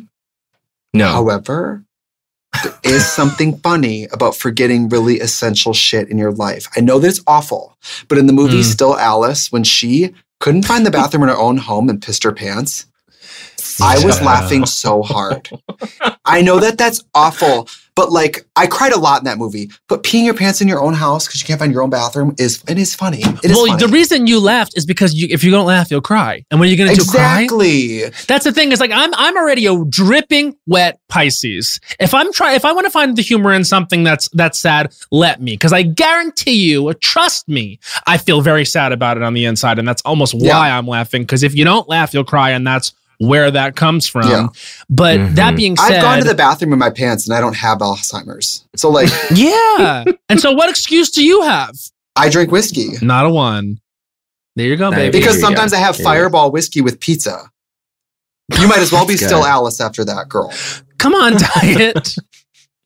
Literally, wait, wait, Bowen. I wanted to tell you, I've been making my own food at home, and I don't think cooking my meat right, and I feel like I'm shitting like Bowen Yang. It's horrible. Excuse me. How are you? You are cooking on the your record meat? that your shits are bad. I know, I'm know, try- but how are you cooking your meat? girl, the, I, I'll cook it, and then I'll just Get like. a cast iron skillet or something. well, you think I don't like, have a cast iron texture. skillet? Are you like hottie with the chicken in the microwave? That's also iconic. The editing on that show is so so shady. Every time Hottie blinks and they do the bike ring ring ring ring, ring like yeah. that is so shady. Oh yeah. Yeah. Hottie. I mean, oh, another gotta- one. Beyonce, bitch, you look like Luther Vandross. Luther Vandross. Bitch, you look like Luther Vandross. Yeah, I might be a bitch, To but the at least heart, I don't go around to everyone's. Yeah, so good. hottie. Hottie, so institution. good. No, hottie. Mental institution. Bitching a straight jacket. That's I forgot who said that. It's, not New York. It's Goldie. It's Goldie. It's Goldie. It's Goldie. Yes. Hottie. Mental institution. Bitching a straight jacket. It's, It's so, so that show is good. incredible. Oh Um, my god. uh, so good. And then um, who's the one? A pumpkin who spits in her face. She's like, "All right, Yeah. uh, pumpkin. Uh, do I hate her? No. Does she still need a facelift? Uh, yes. like, I mean, she invented reality television. She did. She did. She really did. Obsessed. Also, wait, I just want to throw, I just want to say before we move on to Trixie's I Don't Think So, Honey, one of the most iconic from Real Housewives of Atlanta is Who Gonna Check Me, Boo? Who go check me, boo? So You need to get Boo is checked. Huge. Who Gonna Check Me, Boo? And the, the neck roll that went into it, I'm just like, Sheree was, she made some mistakes and got got kicked off the franchise, but she was forever. Okay, so huge moment insofar as Huge it's moment. Trixie Mattel's I Don't Think So, Honey time. Do you have something prepared? By the way, I do these alone in my house all the time. And that's how you and I say I don't think so, honey, while it happens. we love that. Okay. Okay, and this is Trixie Mattel's I Don't Think So, Honey. Her time starts now. Okay, this is a little bit tired, but I follow a lot of doll collecting websites, and sometimes they they'll I'll go to and they'll be selling dolls, and every time they post dolls on Facebook, they put trigger warning because some people are afraid of dolls. If we've arrived at a place where you can't scroll past some naked Barbie dolls being sold in a lot, you maybe shouldn't have a computer be on the internet. And with that, and with that, the way that Barbie has become a scapegoat for people's issues and people's problems. Let me tell you, before Barbie, women were only allowed seconds. to play with bar- baby dolls. Women were allowed to imagine to be moms. And then Barbie came along, and you could imagine to be single, have a house, a car, have jobs, be beautiful. And the only reason Barbie gets scapegoated as like the landing point for people's insecurities is because America seconds. makes women hate their bodies. Barbie is a Mm. toy that's so popular, everyone has one. And so just because there's a Venn diagram doesn't mean that Barbie's at the fault of all of that. Barbie changed the Mhm. lives for Five women seconds. forever. Forever. Yeah. And what? And there we go. And that's one minute. I, I any un any anti Barbie culture, I'm hesitant about because I feel Yeah. I- it wasn't her fault, and putting the blame on her is anti-feminist. Thing. It's it's very first thought. It's very first thought, and and that was like a Malcolm Gladwell essay, Trixie. Like you synthesizing those two things Well, together. thank you. I feel very strongly about it. I've read in my free time, I read a lot of nonfiction books about Barbie, and I couldn't be more passionate about it. Barbie is she's a scientist. She's a lifeguard. She's a teacher.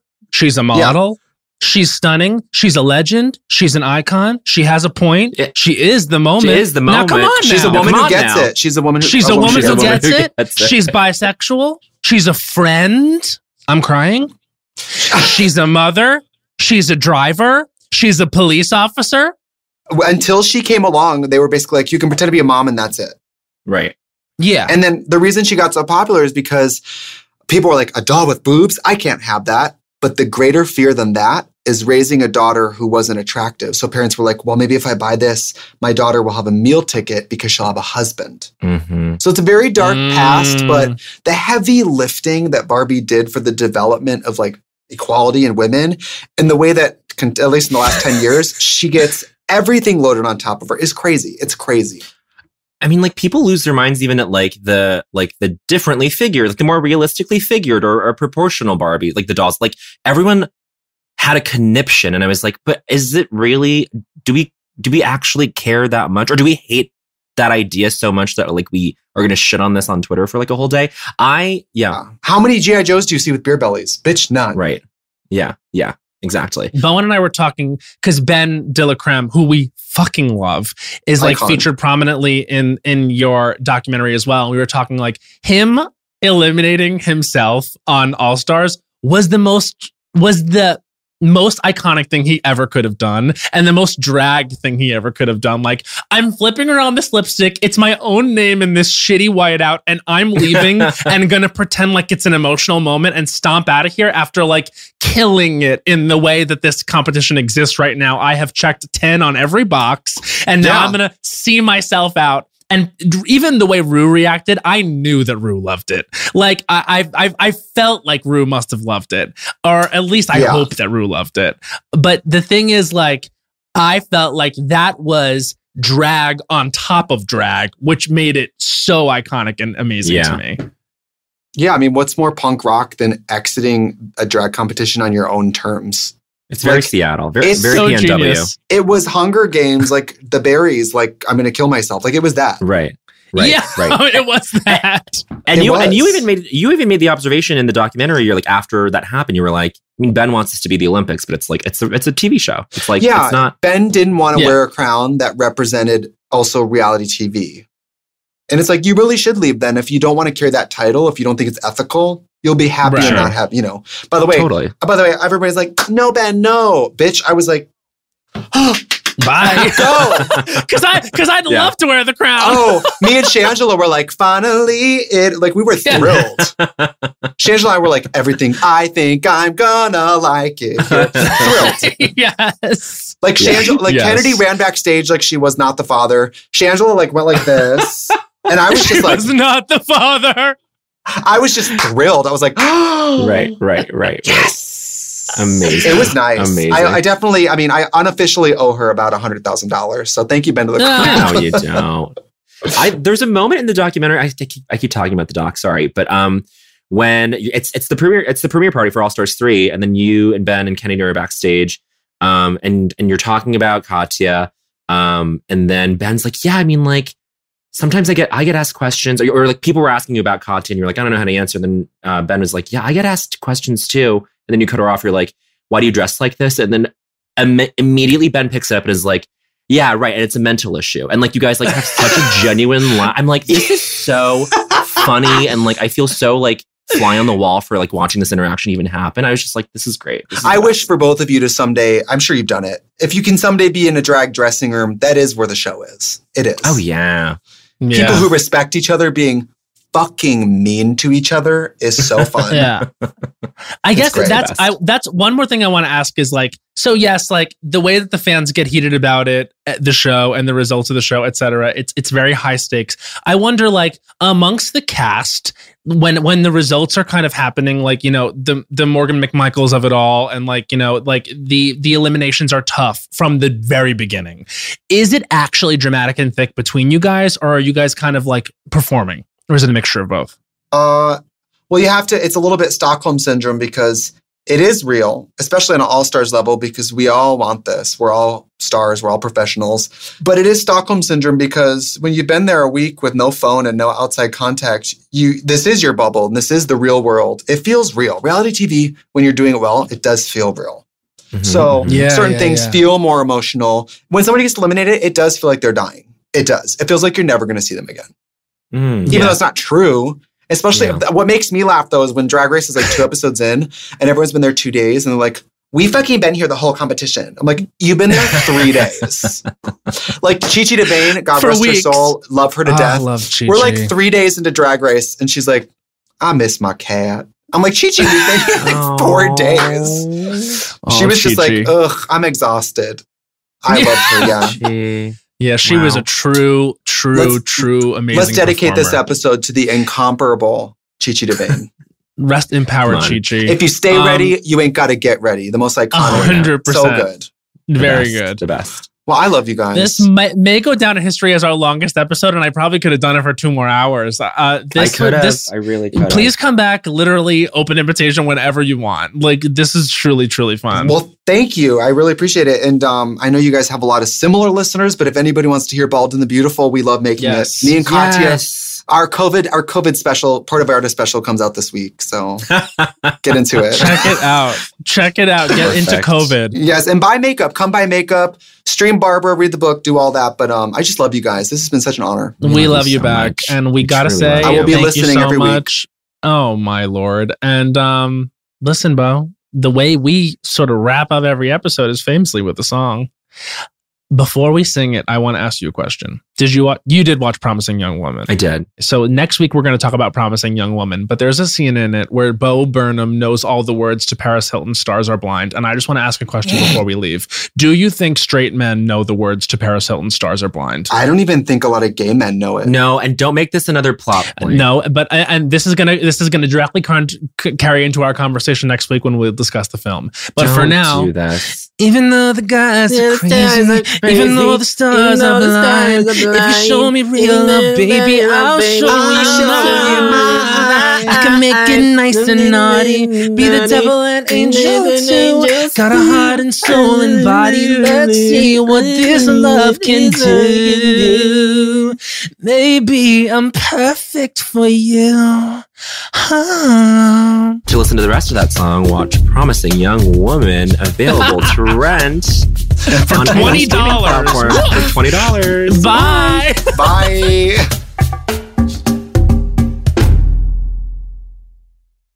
There's a new sparkling water beverage from the makers of Bubbly, Bubbly Burst. It's bursting with fruit flavor, no added sugar, and all smiles. Bubbly comes in a variety of six fun flavors that taste incredible, and with no added sugar and low calories, there's a lot to smile about. I don't know about you, Matt, but it's my perfect beverage for catching up on my favorite shows with. Yes, Lil Bowen.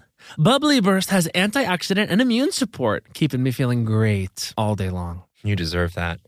Try new Bubbly Burst. You know that I feel like it's really important to express yourself. I know that about you. You got to put your true self out there, okay? And those classic Crocs, clogs, and sandals let you do just that. Between the rainbow of colors and the Jibbitz charms, you can create a unique look. And I mean, literally, no one else will have shoes exactly like yours. Hey, you know, it doesn't get more comfortable than Croc clogs and sandals. They're just the perfect blend of comfort and creativity. Visit crocs.com to explore the latest styles and Jibbitz charms. When the music of Celine Dion makes sweet Canadian love with the Oscar winning film Titanic, you get Titanic, a campy, unhinged, chaotic night out. Find out what really happened to Jack and Rose on that fateful night from Celine Dion's totally real and historically accurate perspective. Some say Titanic is the best gay nightclub in the city, and those people are me. And me. So set sail with this kooky crazy off Broadway hit and get tickets today at TitanicMusical.com. Get tickets today at TitanicMusical.com. I'm Katya Adler, host of The Global Story. Over the last 25 years, I've covered conflicts in the Middle East, political and economic crises in Europe, drug cartels in Mexico. Now I'm covering the stories behind the news all over the world in conversation with those who break it. Join me Monday to Friday to find out what's happening, why, and what it all means. Follow The Global Story from the BBC wherever you listen to podcasts.